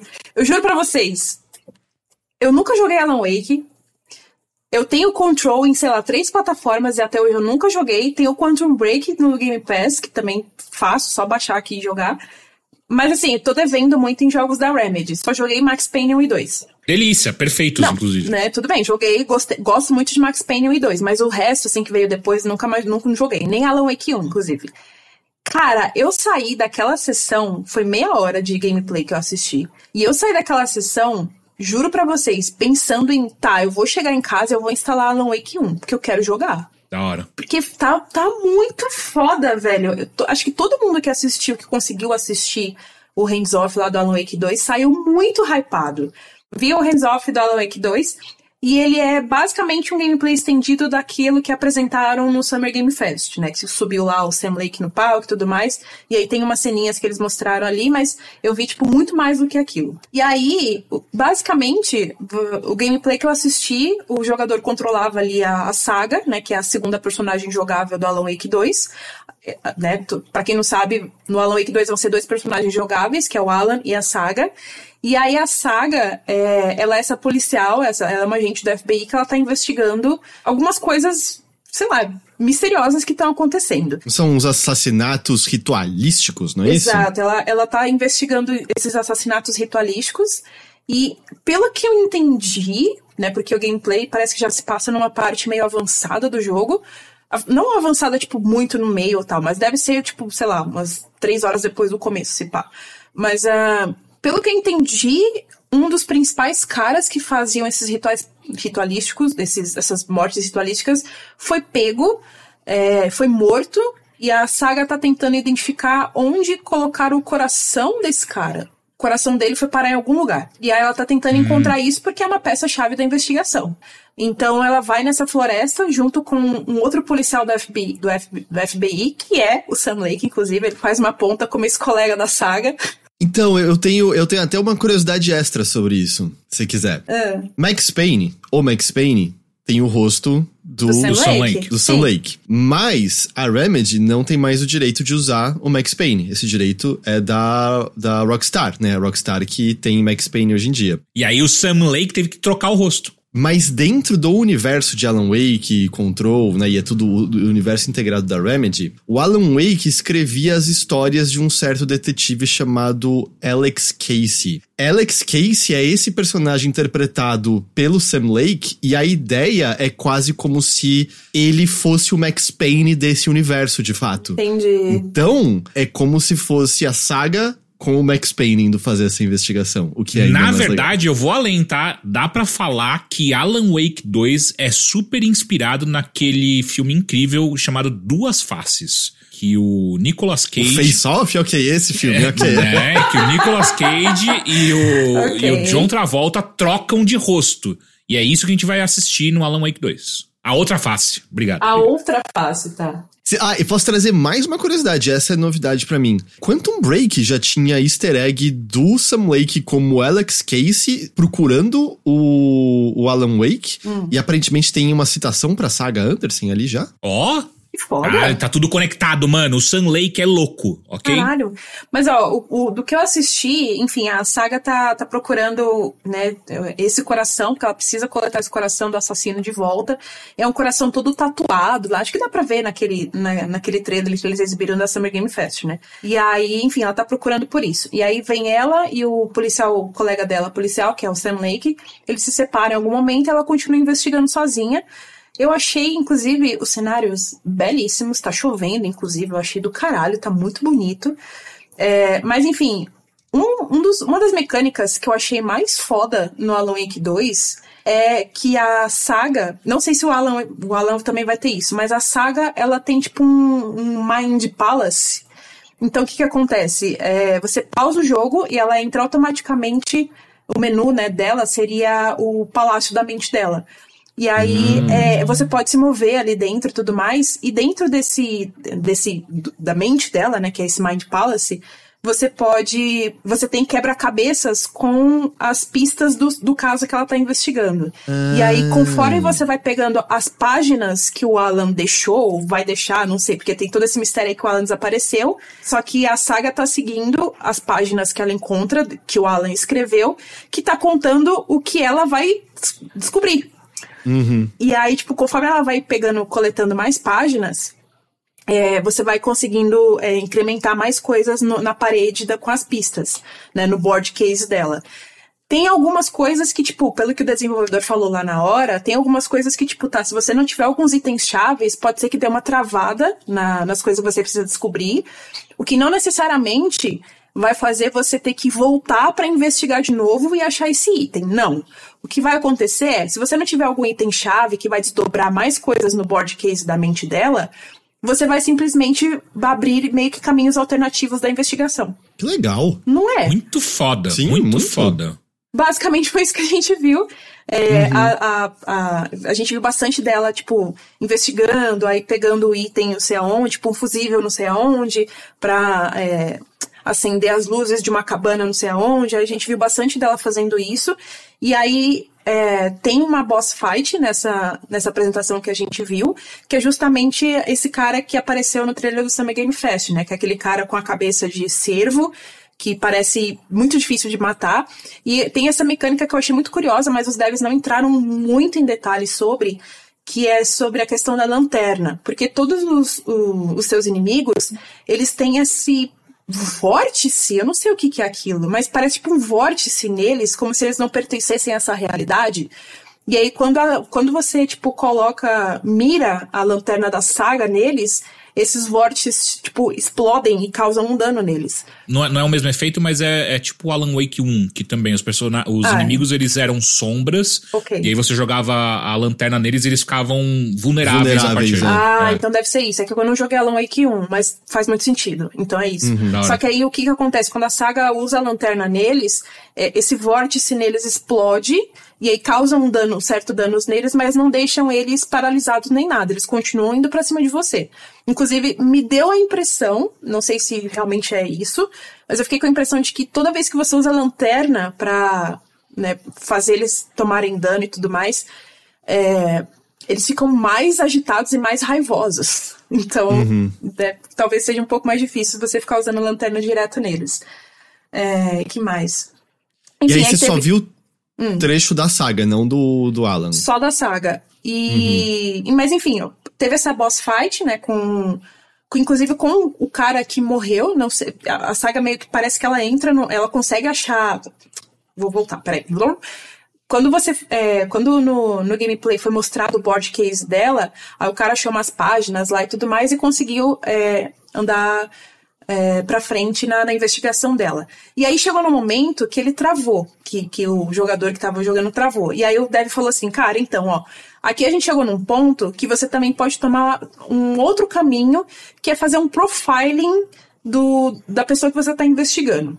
E aí a, você faz a saga ir até a mesa, Né, sai do board case dela, faz ela ir até a mesa e tem as fotos das pessoas que ela está investigando. Aí você aperta o botão de profiling, ela começa a fazer um perfil do assassino que ela tá querendo encontrar o coração. Aí você vai entendendo melhor o que, o que, que ele fez, o que, que pode ter acontecido e tudo mais, e aí você chega a uma conclusão. Pode estar certo ou não, pelo que eu entendi. Mas nesse estava certo, parece que era scriptado mesmo. E aí ela teve aquele ins- insight, depois de fazer o perfil do, do assassino, ela teve o insight de que ah, o coração dele tá dentro de um freezer, numa cabana X. Aí lá vai ela. Um insight, né? Um insight tá no freezer. Tô sentindo, tô sentindo. É, porque assim, a gente pegou o gameplay no meio de um, né, de muitas Não, coisas, claro, né? claro. Não, não dá pra ter muito contexto. Mas o que aconteceu é isso. O que importa é que, tipo, cara, ela chegou a essa conclusão de que tá, o coração dele tá dentro de um freezer em tal lugar. E aí você vai lá investigar, realmente estava, e aí quando você pega o coração, aí ah, você tem que ir num certo lugar lá pra fazer um- uma espécie de ritual. E é esse ritual que faz a saga meio que entrar em outra realidade. Mas ela entra, tipo, ela entra não entrando, Uhum, uhum. Porque- Ela só vê. ela só vê e ela consegue interagir com algumas coisas, inclusive ela interage com um meio que um fantasma do Alan Wake, que fica aparecendo pra ela assim o vulto dele e conversando com ela. Só que ela não consegue entender o que, que ele tá falando. E aí nessa realidade, digamos assim, você enfrenta o assassino que ela tava procurando o coração o tempo todo. Depois que você derrota ele, que é uma batalha inclusive um pouquinho difícil, é, Aí a, a saga continua é, investigando esse lugar e ela chega numa praia, não sei como, não sei onde ou porquê, mas ela chega numa espécie de praia e aí ela vê uma pessoa que tá ali caída e é o Alan Wake. Hum, Ah, é tipo Ghost. Ghost? Ghost, o outro lado da vida, sabe? Quando ele, o- ele morre e aí ele começa a aprender os poderes, ele não consegue se comunicar com as pessoas. É tipo. Sim, mas não tinha absolutamente praia, não tem nenhuma relação com a cena que a GG acabou de descrever. Ah, não, eu tava pensando nisso antes de chegar na praia. Aí eu queria só Ah, falar. ok. Não, a praia me lembrou muito Death Stranding, inclusive. Mas é, mas, é- mas é isso. E aí, tipo, depois que ela interage com o Alan Wake ali, dá a entender que ele consegue voltar pra realidade normal. Uhum, Mas aí o gameplay acabou, então não dá pra saber o que, que acontece depois. entendi, entendi. É, porra, eu tô animadaço pra esse jogo. Quero muito, Cara, muito, muito. eu saí muito. hypadíssima desse hands-off. Puta merda. Outubro, né? Tá logo aí, tá logo aí. O, joga o primeiro, é mó legal, GG. Eu vou É. jogar. Vou jogar até E tem um outubro, tem remaster, chão. né?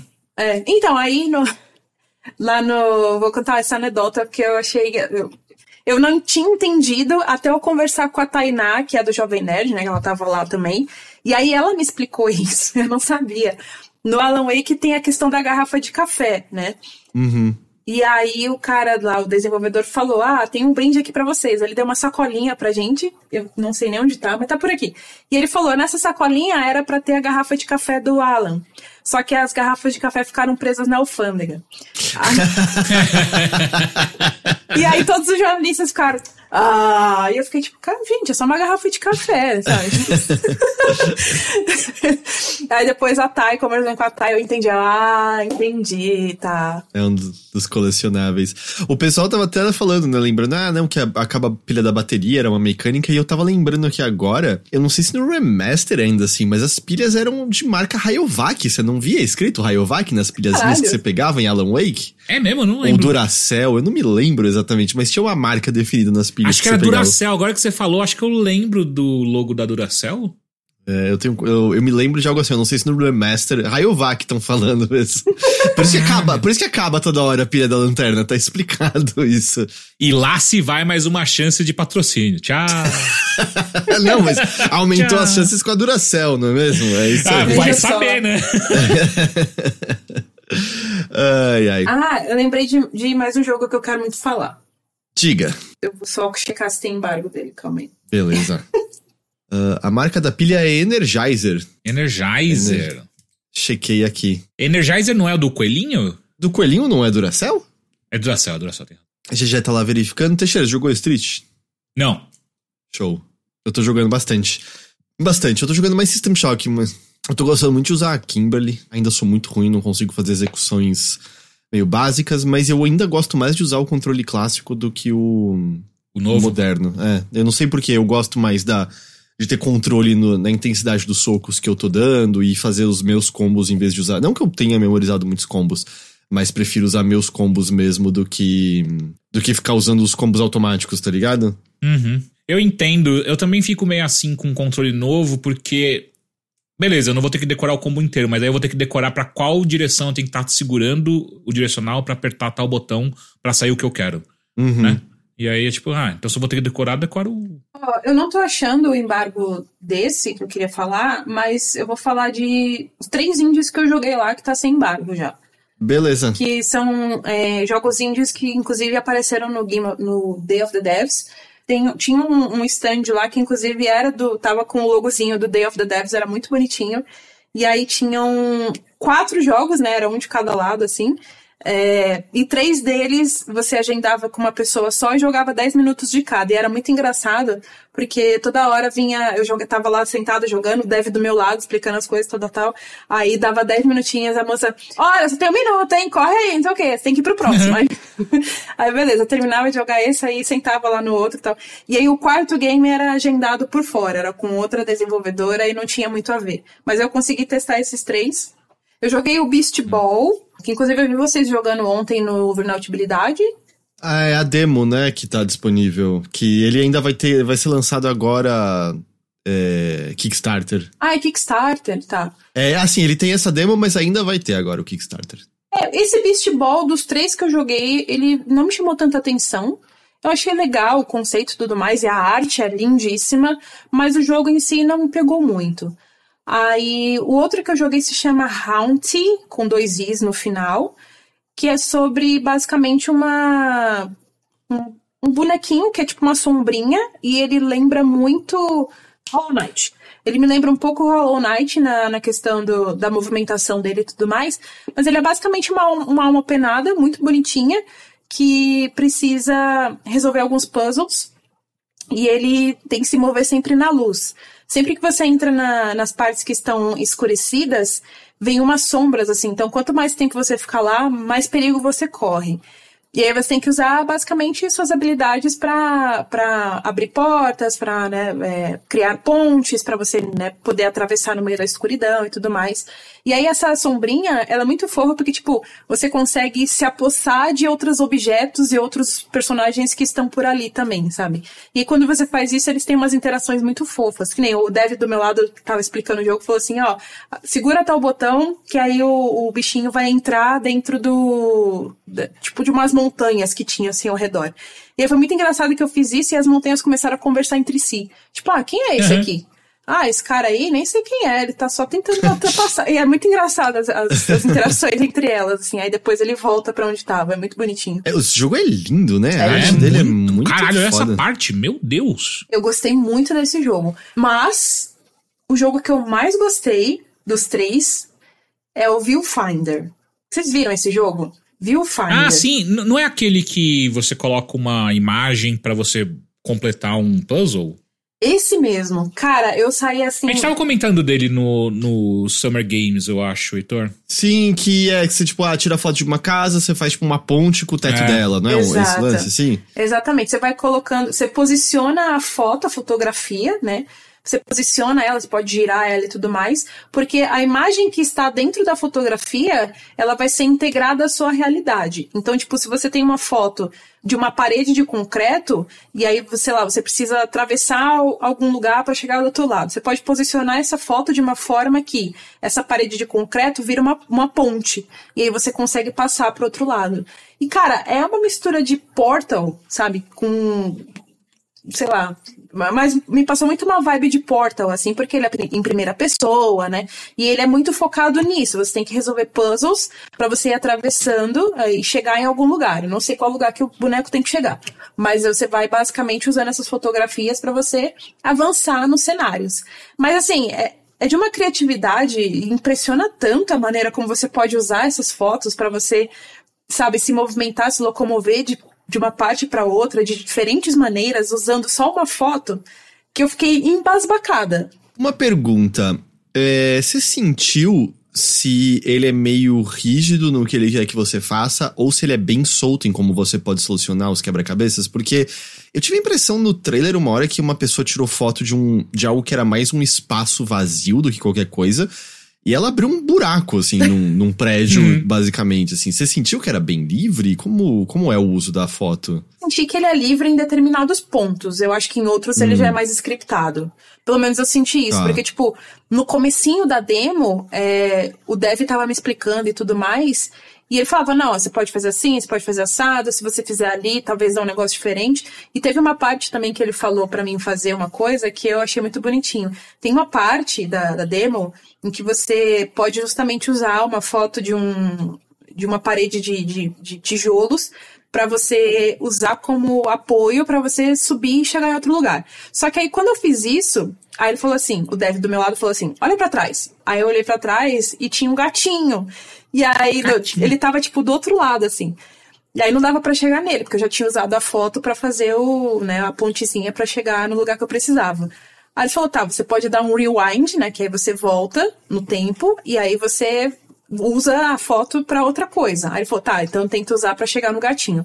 E aí eu fiz um negócio muito mirabolante com aquela foto, porque era um pouco difícil de chegar no gato, mas eu consegui, consegui chegar no gato e aí dei um pet nele, eu fiz carinho nele. Deu um chute no gato. Caralho! Não, eu, dei, eu fiz carinho no gatinho. E aí eu fiquei muito frustrada porque eu falei, tá, eu não quero voltar ao tempo. Eu quero que isso aqui fique registrado que eu fiz carinho no gatinho. Aí ele falou, não, meu carinho não pode ser apagado como lágrimas da chuva. Ele tem que existir canonicamente. Exato, ele falou, ah, infelizmente não dá nessa parte aqui, só você tem que fazer uma escolha. Puta merda, não, não dá, assim Então, não dá. A escolha do GG foi, então é aqui que eu fico. Mas é, eu falei isso mesmo, eu falei, tá, eu vou ficar aqui, eu não vou avançar mais, então acabou o jogo. Aí, aí ele riu, mas aí, tipo, depois eu dei o rewind e tal, e segui como o jogo queria, né? Eu senti que nessa parte em específico, e em uma outra também que eu joguei um pouquinho depois, ele é mais scriptado. Mas mais pro começo, era um pouco mais livre de você resolver esses puzzles e avançar. Eu tive essa percepção, Uhum. pelo menos. É, às vezes vai variar, então, né? De área pra área, Acho de que sim. intenção, né? Momento a momento. Sim, mas, nossa, eu saí assim, embasbacada com esse jogo, eu adorei. Esse tem data, de alguma forma, você sabe? Eu não, não lembro, desculpa. Esse aí foi aqui, naquela correria do 10 minutos, hein? Bora lá. E aí eu Super próximo, 18 de julho. tá chegando. Mês que vem. E o Round é 2024. A gente não, não sabe ainda. E o outro vai demorar um monte ainda, né? O Beastie Ball, porque ainda tá no, no Kickstarter ainda. Ah, mas da hora, da hora. Tem um último que eu posso falar rapidinho, que os outros eu não Claro, tenho por certeza sobre embargo. Aí qualquer coisa eu falo na semana que vem. Mas ah, um outro que eu posso falar é o Oxenfree 2. Ah, olha só. Ele tava E lá aí? pra testar e eu não joguei Oxenfree 1. Vocês já jogaram o primeiro? Joguei, eu só não joguei. terminei. Eu joguei. Então, mas aí a moça que estava lá acompanhando os jornalistas, ela falou: olha, é uma história completamente diferente e são personagens novos. Então, tipo, não precisa, você não precisa se preocupar em ter jogado o Oxenfree, o primeiro Oxenfree. Pode ir direto pro 2. E aí, depois, inclusive, conversando com a Tainá do, do Jovem Nerd, ela me explicou que, tipo, ela me explicou o easter egg do finalzinho da demo, que eu não tinha entendido. Mas, eh, cara, eu achei muito interessante. Eu não sei se o primeiro também é assim. O Oxenfree é, é um jogo que eu fiquei meio, tipo, tá, deixei passar, sabe? Não joguei, não aproveitei a onda dele. Mas ele, inclusive, está na Netflix agora, né? No aplicativo da Netflix. É. O primeiro, no caso, né? Por- Então porque uma a Night. School. A Night School, que é o estúdio, foi comprada pela Netflix. É um estúdio da Netflix Ah, agora. Tá. Eu não lembrava disso. É. Mas é. Deixa eu perguntar. O, o, o sistema de diálogo tá legal? Porque o sistema de diálogo era das coisas mais legais do primeiro Oxenfree. Em que ele era meio. acontecia com um timing natural, você podia escolher se respondia ou não, e coisas assim. Sim, eu adorei isso, inclusive. Tá exatamente assim. E acontecia, acontecia muitas vezes, tipo, né, a personagem principal, que eu esqueci o nome agora, é, ela tava conversando com uma outra no, no Walk Talk, né? Que era uma pessoa que ficava dando umas, umas direc direc uns direcionamentos pra ela. E aí, às vezes eu tava, tipo, andando enquanto a personagem conversava no walk talk, e aí tinha uma, alguma interação, sei lá, de para você ver um pôster, ou sei lá, ver um cartaz, ou você ver um, um, um flyer com algum telefone. E se você interagisse com isso enquanto a menina tava falando, aí a sua boneca, tipo, fala um pouquinho por cima da outra, e aí elas começam a interagir sobre esse comentário dela, sobre o pôster, sabe? Eu achei isso muito legal. Não sei se no primeiro tem isso também. Da maneira como você está descrevendo, me parece mais ou menos isso, assim, justamente que parece que as outras figuras são meio independentes de você, e aí podem interagir em diálogos com você, e você escolhe o que, que você responde, e cola fica de uma maneira natural, parece, não parece? Sim, a, fica demais. Porque eu lembro que eu fiquei interagindo com várias coisinhas num board, assim, que tinha no meio da cidade. E aí a menina me explicando: olha, você tem que ir não sei pra não sei o que, não sei o que, não sei o que, vai pegar não sei aonde, tal, tal, tal. E aí a minha boneca, tipo, olha, isso aqui vai acontecer na cidade, não sei o que, o que você acha? Aí a outra respondia: é, eu acho legal. É, parece que é um evento muito. Mas enfim, o que eu estava explicando para você, e ela voltava a explicar. era bem, bem legal, assim, era muito orgânico, sabe? Eu não sentia que era forçado, ou então, tipo, a boneca imediatamente parava de falar e, enfim. Eu achei muito. parecia uma conversa real. E tem as escolhas de diálogo também. É, eu senti que, por exemplo, o outro boneco que acompanha a protagonista, que é esse cara de boné aí, é, às vezes eu dava algumas respostas para ele e aí aparecia um íconezinho da minha personagem. E eu não sei se isso queria dizer que, tipo, tá, eu tô criando alguma, algum tipo de conexão com esse boneco ou não. Eu achei, fiquei um pouco confusa nisso só. Bom, ele, ele tá logo aí, eu tô, eu tô bem curioso, assim. A única coisa que eu achava meio fraca no primeiro Oxen Free era o final dele, especificamente. Eu hum. sentia que era um pouquinho abrupto e não tão interessante assim. Mas fora isso, é uma, é uma experiência bem interessante. Eu tenho, tenho curiosidade para jogar essa continuação. Você gostou do que você viu? Eu gostei, eu fiquei muito intrigada, assim, sabe? Fiquei muito. Como é que é a palavra? Investida. Eu joguei por uhum. meia hora e eu fiquei, tipo, 100% investida do começo ao fim. E aí, eu acho que isso do final do primeiro, eu, porque eu só fui entender o final da demo, que a demo tem um easter egg do primeiro jogo. E eu não entendi, para mim passou batida. Só ficou aquela, aquele, aquela interrogação na minha cabeça. E eu achei, tá, legal, uhum. é um mistério que, né, você deve entender melhor no jogo final. E aí, depois, conversando com a Thay, ela me explicou que é um easter egg do primeiro jogo. Então, eu acho que talvez você que jogou o primeiro, talvez tenha respostas do primeiro que você quer no 2. Uhum, pode ser. Eu preciso dar uma refrescada, porque eu, eu não lembro o nome dos personagens, nada do tipo. assim, já faz muito tempo que saiu que eu joguei o primeiro Oxenfree. Olha uh, mas eu teria, teria curiosidade, sim. Pô, muito bom. Muito é longo, bom. Heitor? Não, não eram muitas horas, não, viu? O primeiro Oxenfree. Tá. É, é coisa lembro... de seis ou sete horas, não Ah, é pouquinho. É. E, tipo, real, se tudo isso, tá? Se bobear uma coisa mais pra cinco, assim. Legal. Pô, já é muito bom. Você vai ter mais coisas que você vai poder falar, assim, não só de embargos caírem, mas você poder verificar, né? Embargos Sim. e coisas assim. Mas, tipo, tem mais alguma coisa em sua mente? Alguma coisa que você viu? Às vezes uma coisa que você viu numa das coletivas que chamou a atenção, que você queira mencionar. Porque eu não sei quanto a vocês. Eu admito que eu. Não é nem assim que, ah, você não gosta. Não, eu estava zero. Eu não tinha como ter um desinteresse mais pleno em relação a Starfield. E uhum. eu acho que a Bethesda finalmente mostrou por que que esse jogo, o que que esse jogo veio, assim, porque eu estou pensando em Starfield de maneira constante desde o... Ah, Uau. sério? Nesse nível? Estou muito mais animado por Alan Wake 2, por Final Fantasy XVI, por Persona 3 Reload, yes. obviamente. Yes.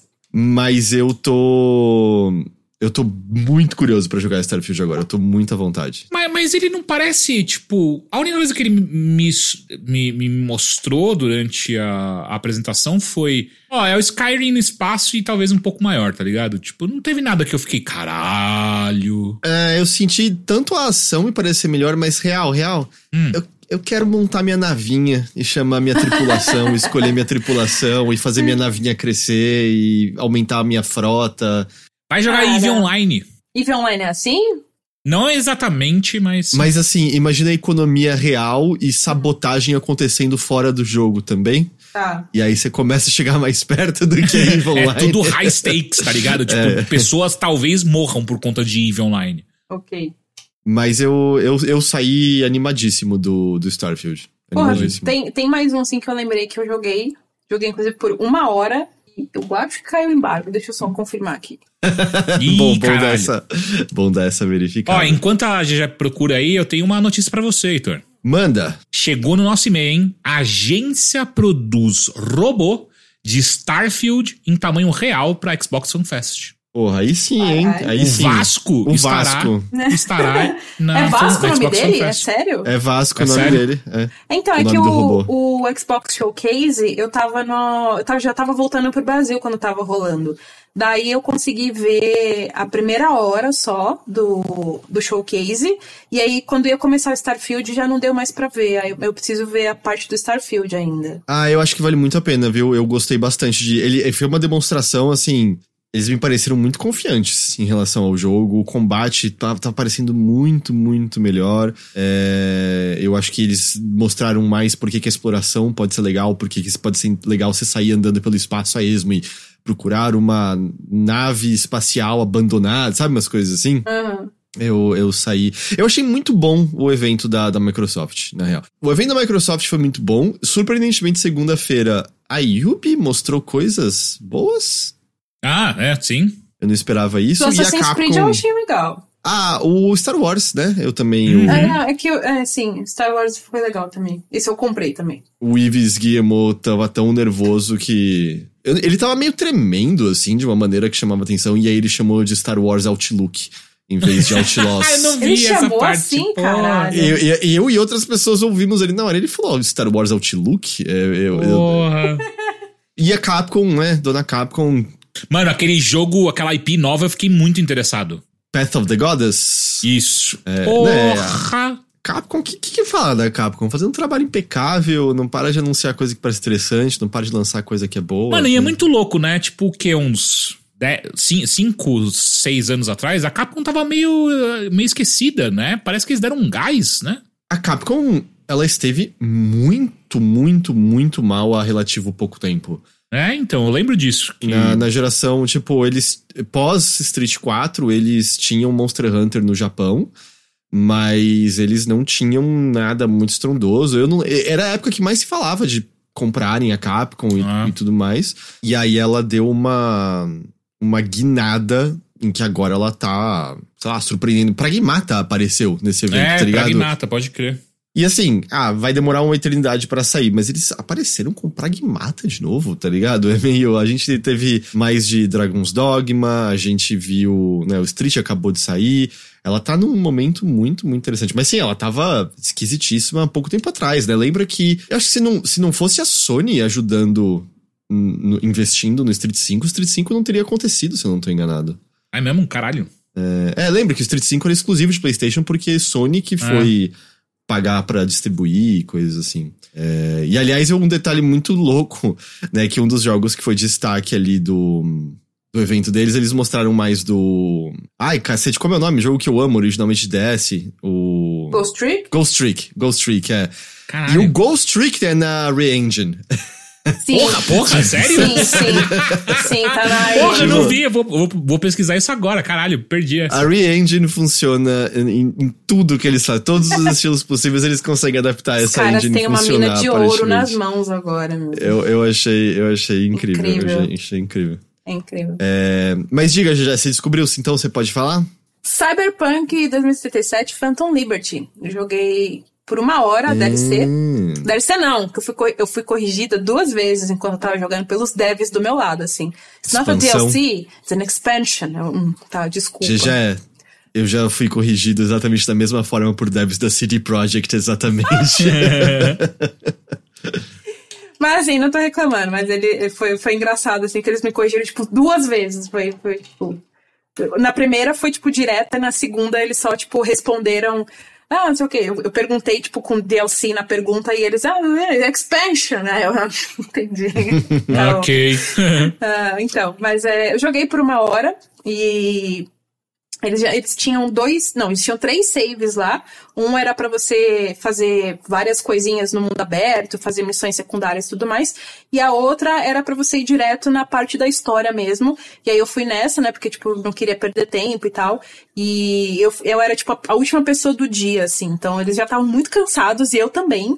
Eu só queria voltar pro hotel e dormir. E aí eu fui direto na história. Aí eu joguei por uma hora e basicamente é, você joga com o V, né? Pode ser mulher ou homem, dependendo do que você criou. E a sua missão é contar com a ajuda da Songbird, né? Que é uma personagem importante da, da história, Porque só ela, né, essa hacker Songbird, só ela vai conseguir tirar uma bomba que tá no cérebro do Vi, ou da Vi. Só que aí, tipo, ela te pede uns favores antes de te ajudar. É, é outra coisa que foi parar a cabeça, na cabeça de ver. Não é, tipo, ela tentar tirar o Johnny Silverhand. Não, tem é o Johnny literalmente, Silver. Tem uma- literalmente uma bomba na cabeça do... Que eu entendi, era uma bomba. Não, é o Johnny. É a mesma coisa. É a mesma coisa? É porque a, a presença do Johnny tá matando o V, né? É. E- mas aí tem outra coisa além disso? Não, é isso aí. Tipo, eu, eu assisti recentemente essa apresentação e ele e ela fala ah, durante a história que, tipo, é, é o, é o, o Johnny Silver que, que é o implante, né? Que tá Ah, eu não tinha pegado isso, dela. então, foi minha bad. Porque, tipo, como o Johnny fica aparecendo todo o tempo e te ajuda, na, né, ele tem uns Uhum. argumentos e tal, eu achei que, tipo, ah, não deve ser o Johnny, né? Não deve ser a mesma coisa. Não, mas ia ser muito da hora, né? Botar mais uma bomba. Tipo, caralho, você, se salvou do Johnny Silver e agora tem uma outra bomba na sua cabeça. Oi. Porque, É. Eu tô me perguntando então, porque, tipo, é- essa é, é meio que a grande coisa do, do, do jogo original, que é o, é, o V tá né, na sua cabeça e ele vai dominar você totalmente eventualmente. Você não tem Uhum. como escapar disso. Acho que essa é a premissa do jogo, né? É o que dá. É. Então. Então, tipo, será que esse DLC eles vão fazer um novo final? Ou, tipo, é meio. Ah, não tem como tirar o V e a gente já sabe Eu não sei que como essa. termina. Eu também não, Cyberpunk. não sei. Então, Ah, tá. é, Eu, eu, eu sei o meu final, né? Ok. É, eu, eu vi uns três finais, né? é isso que eu ia perguntar. Quantos finais tem no total, você sabe? Ah, eu não sei, assim, é porque eu fi, eu, eu acho que pelo, eu fiz o final que foi junto com a galera do deserto, que é junto Tá. com uma das companheiras que você pode ter. Será que tem um pra cada. Pra cada companheiro? Se pá. Não, é, companheiro ou, ou, ou origem, né? Do, do seu V. Não, a origem acaba não influenciando tanto assim, são só Ah. algumas coisas. E assim, e aí tem um, tem finais focados no V, e aí tem tipo, acho que é um final que, que independente do que você faça, você pode ter, que é um final focado no Johnny Silverhand. Hum, Vou dizer dessa, dessa maneira, entendeu? tá. É, eu não sei o, o final também, mas, enfim, o, o que eu vi no DLC é. Começa com a Songbird, eu vi trocando uma ideia, e ela fala: Ó, eu sou a única pessoa que pode te ajudar com isso aí e tal. E ele concorda, então. Só que aí, antes de ajudar o V, ela pede um favor, que é pro V salvar a presidente dos Novos Estados Unidos, né? Que ela, ela tá numa aeronave, e essa aeronave tá indo pra Dogtown, né? Que é a, a área da, do- da expansão. E ela começa a ser atacada. Então, sua missão principal no começo é chegar nessa aeronave e salvar a presidente que tá lá dentro. É, Eventualmente você consegue, tanto que né, em alguns segmentos você prossegue junto com a, com a presidente, ela vai te ajudando e tudo mais a dar cabo de alguns soldados e tal, mas no máximo, né, a premissa é que você tem que proteger ela também, não dá pra deixar ela a Deus dará. É, e aí eu o que eu joguei era meio que tipo scriptado pra não me mostrar tudo. Então toda vez que eu Tá. avançava em alguns pontos chaves, a demo pulava pra outra sequência meio Ah, que adiante, assim, legal. sabe? Não, eu não- não conseguia ver tipo tudo segmentado direitinho. E aí depois que eu resgatei a presidente, por exemplo, eles já apareceram em outro lugar da cidade e em que eles usaram esse lugar como um abrigo temporário. Então, tipo, é eu a não... filha do presidente, né? É a filha? Não, é a presidente. É. Ela fala que ela é a presidente. Eu tinha visto na apresentação que ele falava que é a filha do presidente que, que tá desaparecida, sei lá. Eu entendi que era a presidente. Ela fala isso, mas não sei também. A gente fecha na neta, pronto.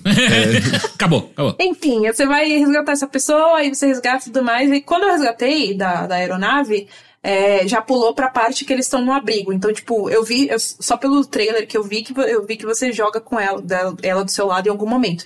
Mas eu não cheguei até essa experiência completa. E aí, enfim, pulou pra parte do abrigo, e aí ela fala que, tipo, ó, tem um cara aí que pode ajudar a gente a sair da, de Dogtown e tal, e ele é um agente que tá inoperante, mas ele é uma pessoa que eu conheço há muitos anos, e a maneira de contatar ele é tal. Aí ela dá um número de telefone, um código, na verdade, que aí você descobre depois que é um número de telefone, e você tem que achar um telefone, tipo um orelhão mesmo, um orelhão que existe, sabe, de verdade, pra você ligar pra esse cara, porque, tipo, ele só usa coisa... Ele não usa nada eletrônico, ele só usa coisa Analógica. analógica, isso. É, enfim, aí você liga pra esse cara, fala lá o código, tal, tal, tal, e aí você encontra com ele, e obviamente é o fucking Idris Elba, que era a pessoa que eu mais queria ver na DLC. Yes! Porra! E, E aí tem uma coisa que eu achei muito foda, mas isso só descobri quando eu conversei com os devs depois do gameplay. Eu joguei lá por uma hora, mais ou menos, e depois trocando uma ideia com os devs, eles falaram para mim que, que, tipo, jogando com o líder Zelba, você joga com ele um pouquinho, dog e tal e tal, para você voltar pro esconderijo onde tá a presidente barra filha do presidente. E nesse caminho todo eles conversam sobre várias coisas, tudo mais, você conhece um pouquinho dele, né, bem assim, superficialmente tal, ele conta muitas coisas bem superficiais, mas ele acaba falando um pouquinho sobre. E fala sobre a, a presidente também, aí deixa aquele. Sabe aquela sensação de que, tipo, hum, os dois têm uma história inacabada aqui, eu acho que ele tá muito ressentido com ela ainda, sabe? E eu fiquei muito com, essa impressão de que ia ser uma dinâmica good cop, bad cop. E aí, quando eu perguntei pros devs no bate-papo, eles falaram, então, na verdade não. Vai depender de como você, do que você fizer e das respostas que você der pro, pro Reed, né, que é o personagem do Idris Elba. E aí, a maneira como ele se relaciona com você pode mudar completamente dependendo do que você fizer. E isso eu uhum. achei muito legal, porque, tipo, não vai ser uma dinâmica, né, scriptada. É meio que você que. Tudo vai depender de como você reage às ações dele, ao que você responde para ele e tudo mais. É uma coisa que eu, eu não sei se você sequer conseguiu sentir na demo, e você falou que você não jogou o original, né? A, o jogo quando ele tinha saído, então também não sei se. Uma que eu tô muito curioso, porque uma das principais coisas que que vai sair pra versão base do jogo também, mas se eu entendi vai sair junto com a expansão, é que eles estão reformulando os sistemas do jogo. As habilidades, os perks, enfim, eles já tinham reformulado uma vez, porque a versão original era muito ruim. E aí, aparentemente, as pessoas ainda achavam que dava para reformular mais, e aí agora tá reformulado de novo pra, pra agora.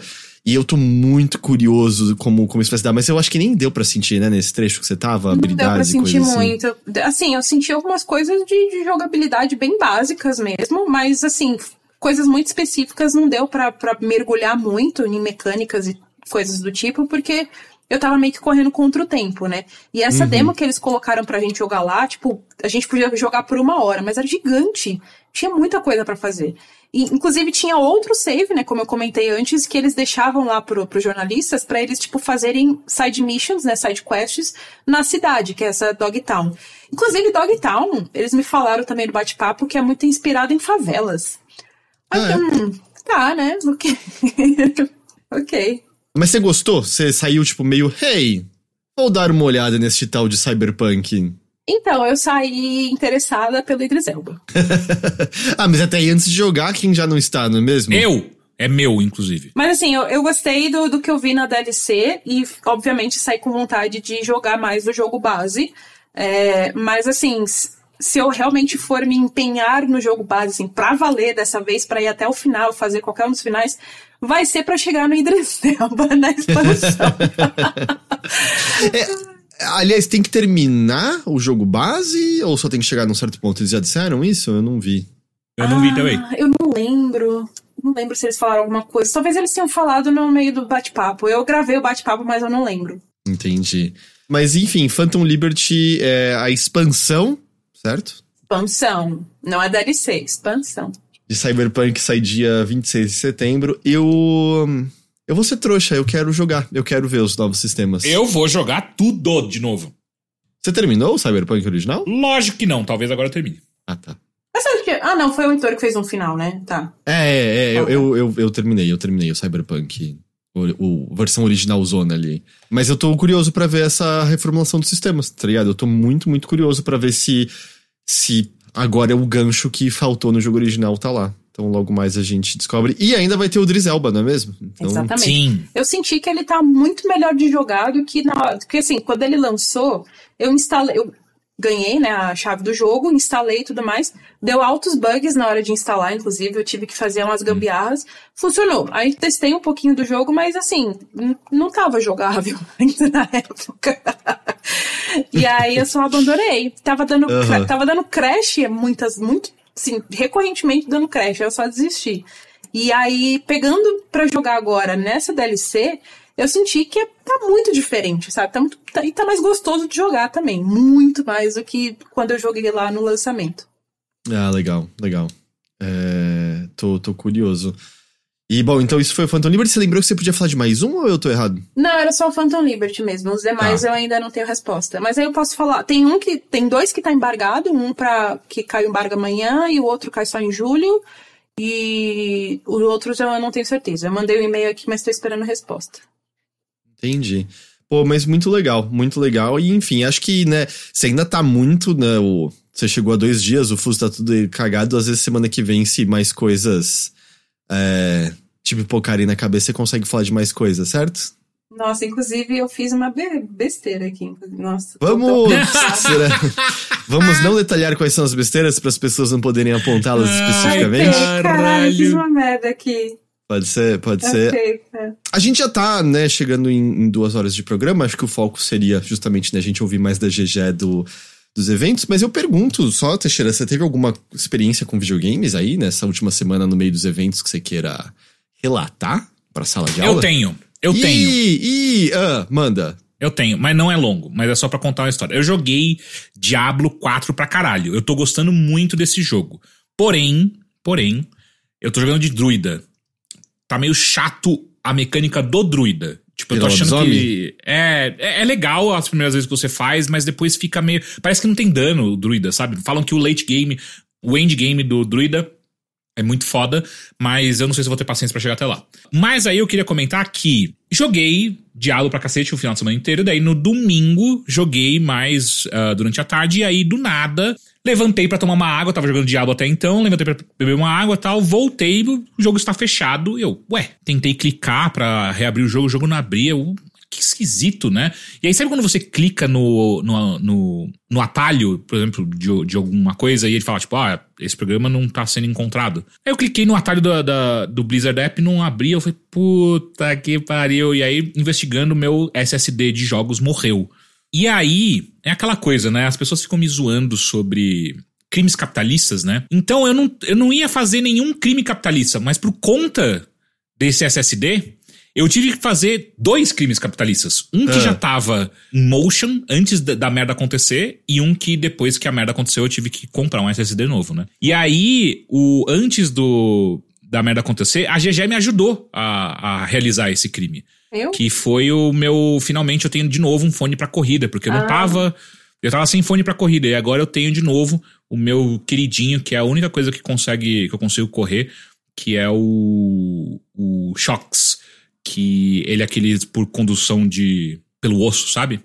Hum. E agora eu tenho isso. E eu também tive que comprar a porra de um SSD novo.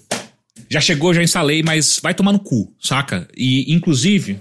Só que aí você. Bom, o Diablo fica tudo na nuvem, né? Então você não perdeu o progresso. É, acho que não. Eu vou, eu vou ligar ele depois para ver. E eu vou dar uma dica, hein? Eu troquei o, o meu SSD e eu vou mostrar aqui para vocês. Evitem esse SSD aqui, tá? Ah, ainda por cima é um NV, NVMe o que deu problema especificamente. Exato. Não é um SSD mais padrãozão, assim. É, é um... não.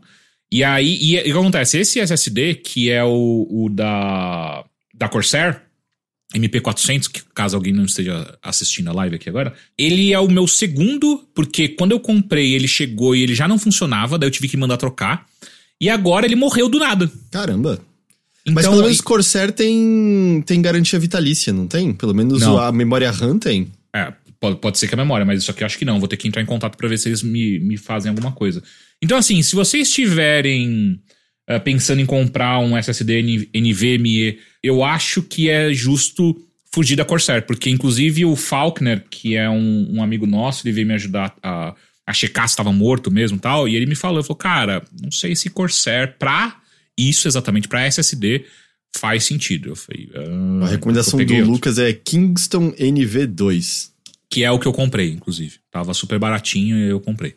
É, ele é um pouco mais lento desse que eu tava usando, mas acho que nem, dá, nem vou perceber ele na, no jogo. Mas enfim, era isso que eu queria contar. E eu, e eu acho que a gente precisa sair, porque eu tomei a minha vacina e a, a vacina de Covid e a vacina de gripe, e eu tô ficando muito mal a cada minuto que passa. Eu acho que eu preciso dizer. É, eu passei por isso, eu, eu entendo, eu entendo. Não, a gente já vai. A gente já vai encerrando. Eu, eu só menciono por cima, eu, eu menciono mais nas depois, né? Mas eu tô jogando Street 6, tá? Eu tô gostando demais. Eu sempre faço aquele porém de que eu não sou um grande jogador de jogos de luta, mas, cara, eu tô me divertindo demais com a Kimberly. E tá gostoso entender os, as mecânicas do, do novo jogo, sabe? A, o lance, eu não lembro os nomes, mas o drive attack, que é o que você aguenta um golpe. É quase como se fosse um focus attack, mas é, um pouquinho mais especial. E o lance do parry é meio. Eu acho que o que eu mais tô achando interessante é que eles explicam a funcionalidade desses dois e o uso é livre o suficiente que você consegue meio facilmente entrar naquela parte mais de mind game em vez de estar de tá tentando pensar toda hora quando eu executo isso, como eu executo isso, e tem tantos tantas maneiras de você fazer uma defesa na hora correta ou contra-atacar na hora correta, sabe? Tem tantos ataques e saídas diferentes dentro desses, desses sistemas. É, é, muito gostoso interagir com isso. E é claro, né, para em cima disso, todas as mecânicas individuais dos personagens, poderes de cada um, né, o seu posicionamento, etc, etc. O que eu mais joguei mesmo foi o System Shock Remake. Que semana passada, lembra que eu falei, né, que eu perdi um pedação de, de do save porque eu morri e tudo mais. E eu acho que foi isso que me ferrou um pouco e me fez demorar para encontrar justamente as câmaras de, de revitalização que ressuscitam você quando você morre. É, que lembra das Vita Chambers de, de Bioshock? Lembro. É a mesma coisa. Tipo, nos andares. Ah. É que nos andares você tem que encontrar o bagulho e meio que mexer uma alavanca para desligar a máquina de conversão de androids e transformar na câmara revitalizadora tradicional. Isso alivia um pouco, mas ainda é um jogo que eu tô dando save manual o tempo todo, porque ele é muito difícil, ele é muito, muito treta. Mas, sabe aquela, aquilo que eu digo de. Do, do atrito que o jogo provoca? Uhum. Eu tô usando tudo que ele me dá toda, tipo, uhum. é, fazer armadilha com mina no chão, usar granada, jogar pulso eletromagnético e correr com uma espada laser para matar robô, mas sabe? Tipo, você tem que usar toda a gama mesmo de coisas que mas você peraí, tem. você tava ganhando uma espada laser e você não tava usando? É que você tem que colar perto, né? E colar perto Mas, meu é... irmão, se é uma espada laser, eu vou tomar 10 tiros na cara, mas eu vou dar uma espadada com a espada laser, porra. É, ele, ela é muito forte, mas não, não tem tanto recurso assim. E uma coisa que eu ainda não tinha saído do primeiro andar, que ele é bem vasto, é o maior de todos que eu encontrei até agora. E aí só me ficou claro depois. Na dificuldade padrão, eu acho que se você botar numa dificuldade inferior, você até tem acesso a isso. System Shock, para remeter ao seu jogo original, não tem nenhum indicador de objetivo. Hum. Nenhum, nenhum indicador de objetivo. Você tem que descobrir por conta própria para onde ir, vagar, prestar muita atenção nos documentos e nas senhas, porque você é, é, através disso que você vai conseguir abrir o caminho. Eu tava empacadaço, eu tava travadaço, eu não conseguia avançar. E era porque eu não tinha sacado o uso de um código que tinha aparecido para mim e eu não tinha anotado. E ainda por cima, eu não conseguia encontrar a sala específica que eu precisava encontrar porque, porque eu não tinha marcado no mapa. Aliás, isso é uma coisa que eu acho que tornaria esse jogo melhor se eu pudesse fazer anotação escrevendo no mapa, sabe? Tipo, dizer, sala estranha com esse botão, sala não sei o que lá.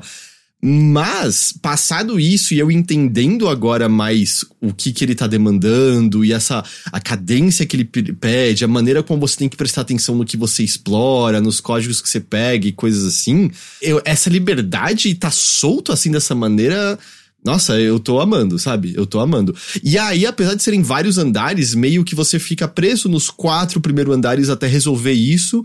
E aí, agora que abriram novos andares. Então, você não vai ter exatamente a, a base espacial inteira de uma vez, sabe? para você explorar logo no começo. Ele, ele segura Pode um pouquinho crer. dessa maneira.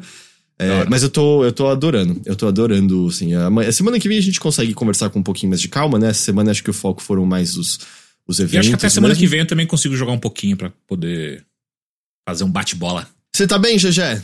Not really. Mas bem, a GG chegou umas informações. saiu pela boca aqui com o negócio. Mas não saiu. Não saiu, eu acho que deu, deu, deu bom. Deu bom. Okay, Só tô okay. muito envergonhada com o negócio que eu fiz aqui, muito bem. E aí, tem mais coisas que eu posso falar, mas acho que a gente pode segurar pra semana que vem, que, né? Claro, claro. Deixar um gostinho de quero mais pra galera. É, deu, Teixeira, tá, espera pra você ver como você vai estar amanhã, Teixeira. Ah, que legal, Heitor. Pô, obrigado pela sua. sua, sua, sua... Enfim, foda-se. Tô mal. Minha cabeça já não tá funcionando. GG, bem-vinda de volta à Terras Brasileiras. Pela segunda vez na segunda semana. eu estou muito feliz. Inclusive, a primeira coisa que eu fiz quando eu cheguei no meu apartamento foi pedir pro Bruno trazer pão francês, porque eu tava com muita hum. saudade de comida brasileira. E aí hum. a gente comeu coisas brasileiras. O dia foi de coisas brasileiras. Mas seja bem-vinda, Teixeira. Bom, boa, como é que se diz? Convalescência da sua. Convalescência, bo, bom sofrimento, né? Bom sofrimento, sofrimento. para você. Espero que você não vomite tanto quanto eu vomitei. Nunca vomitei antes, né? Por Na vida? De... Na vida também não. É, não, por conta de vacina foi a primeira vez que eu vomitei, eu acho. acho eu não, mas nunca vomitei na vida também, não. Desde criança. Minha mãe achava esquisito, mas é, que bom que nunca precisei. Entendi, da hora. Muito bom. Ah. Eu vomitava direto quando eu era criança. É, Red Robin perguntou: Teixeira, você nunca exagerou na bebida? Nunca. Teixeira nunca, nunca. Jamais. Nossa, jamais. Jamais, nunca. Nunca. Era até estranho, assim. Ele nunca tava nem minimamente alterado. Assim. Eu sempre fui abstêmio. É, Teixeira tá começando a morrer um pouquinho ali. Tá foda, tá foda, Vamos... mas eu tô bem, tô vivo, tá aqui. Vamos nessa, GG Teixeira, muito obrigado por, por, por essa mais esse episódio aqui. É todo mundo meio grog do, dos eventos, mas tá. né, tamo aqui. Gente, muito obrigado a todos vocês que nos acompanharam por mais esta edição aqui do Mothership. Valeu mesmo. Vamos ficando por aqui. Muito obrigado a todos. Mas semana que vem estaremos de volta com mais um episódio do Mothership. Até lá. Beijo, gente. Tchau. Tchau, tchau.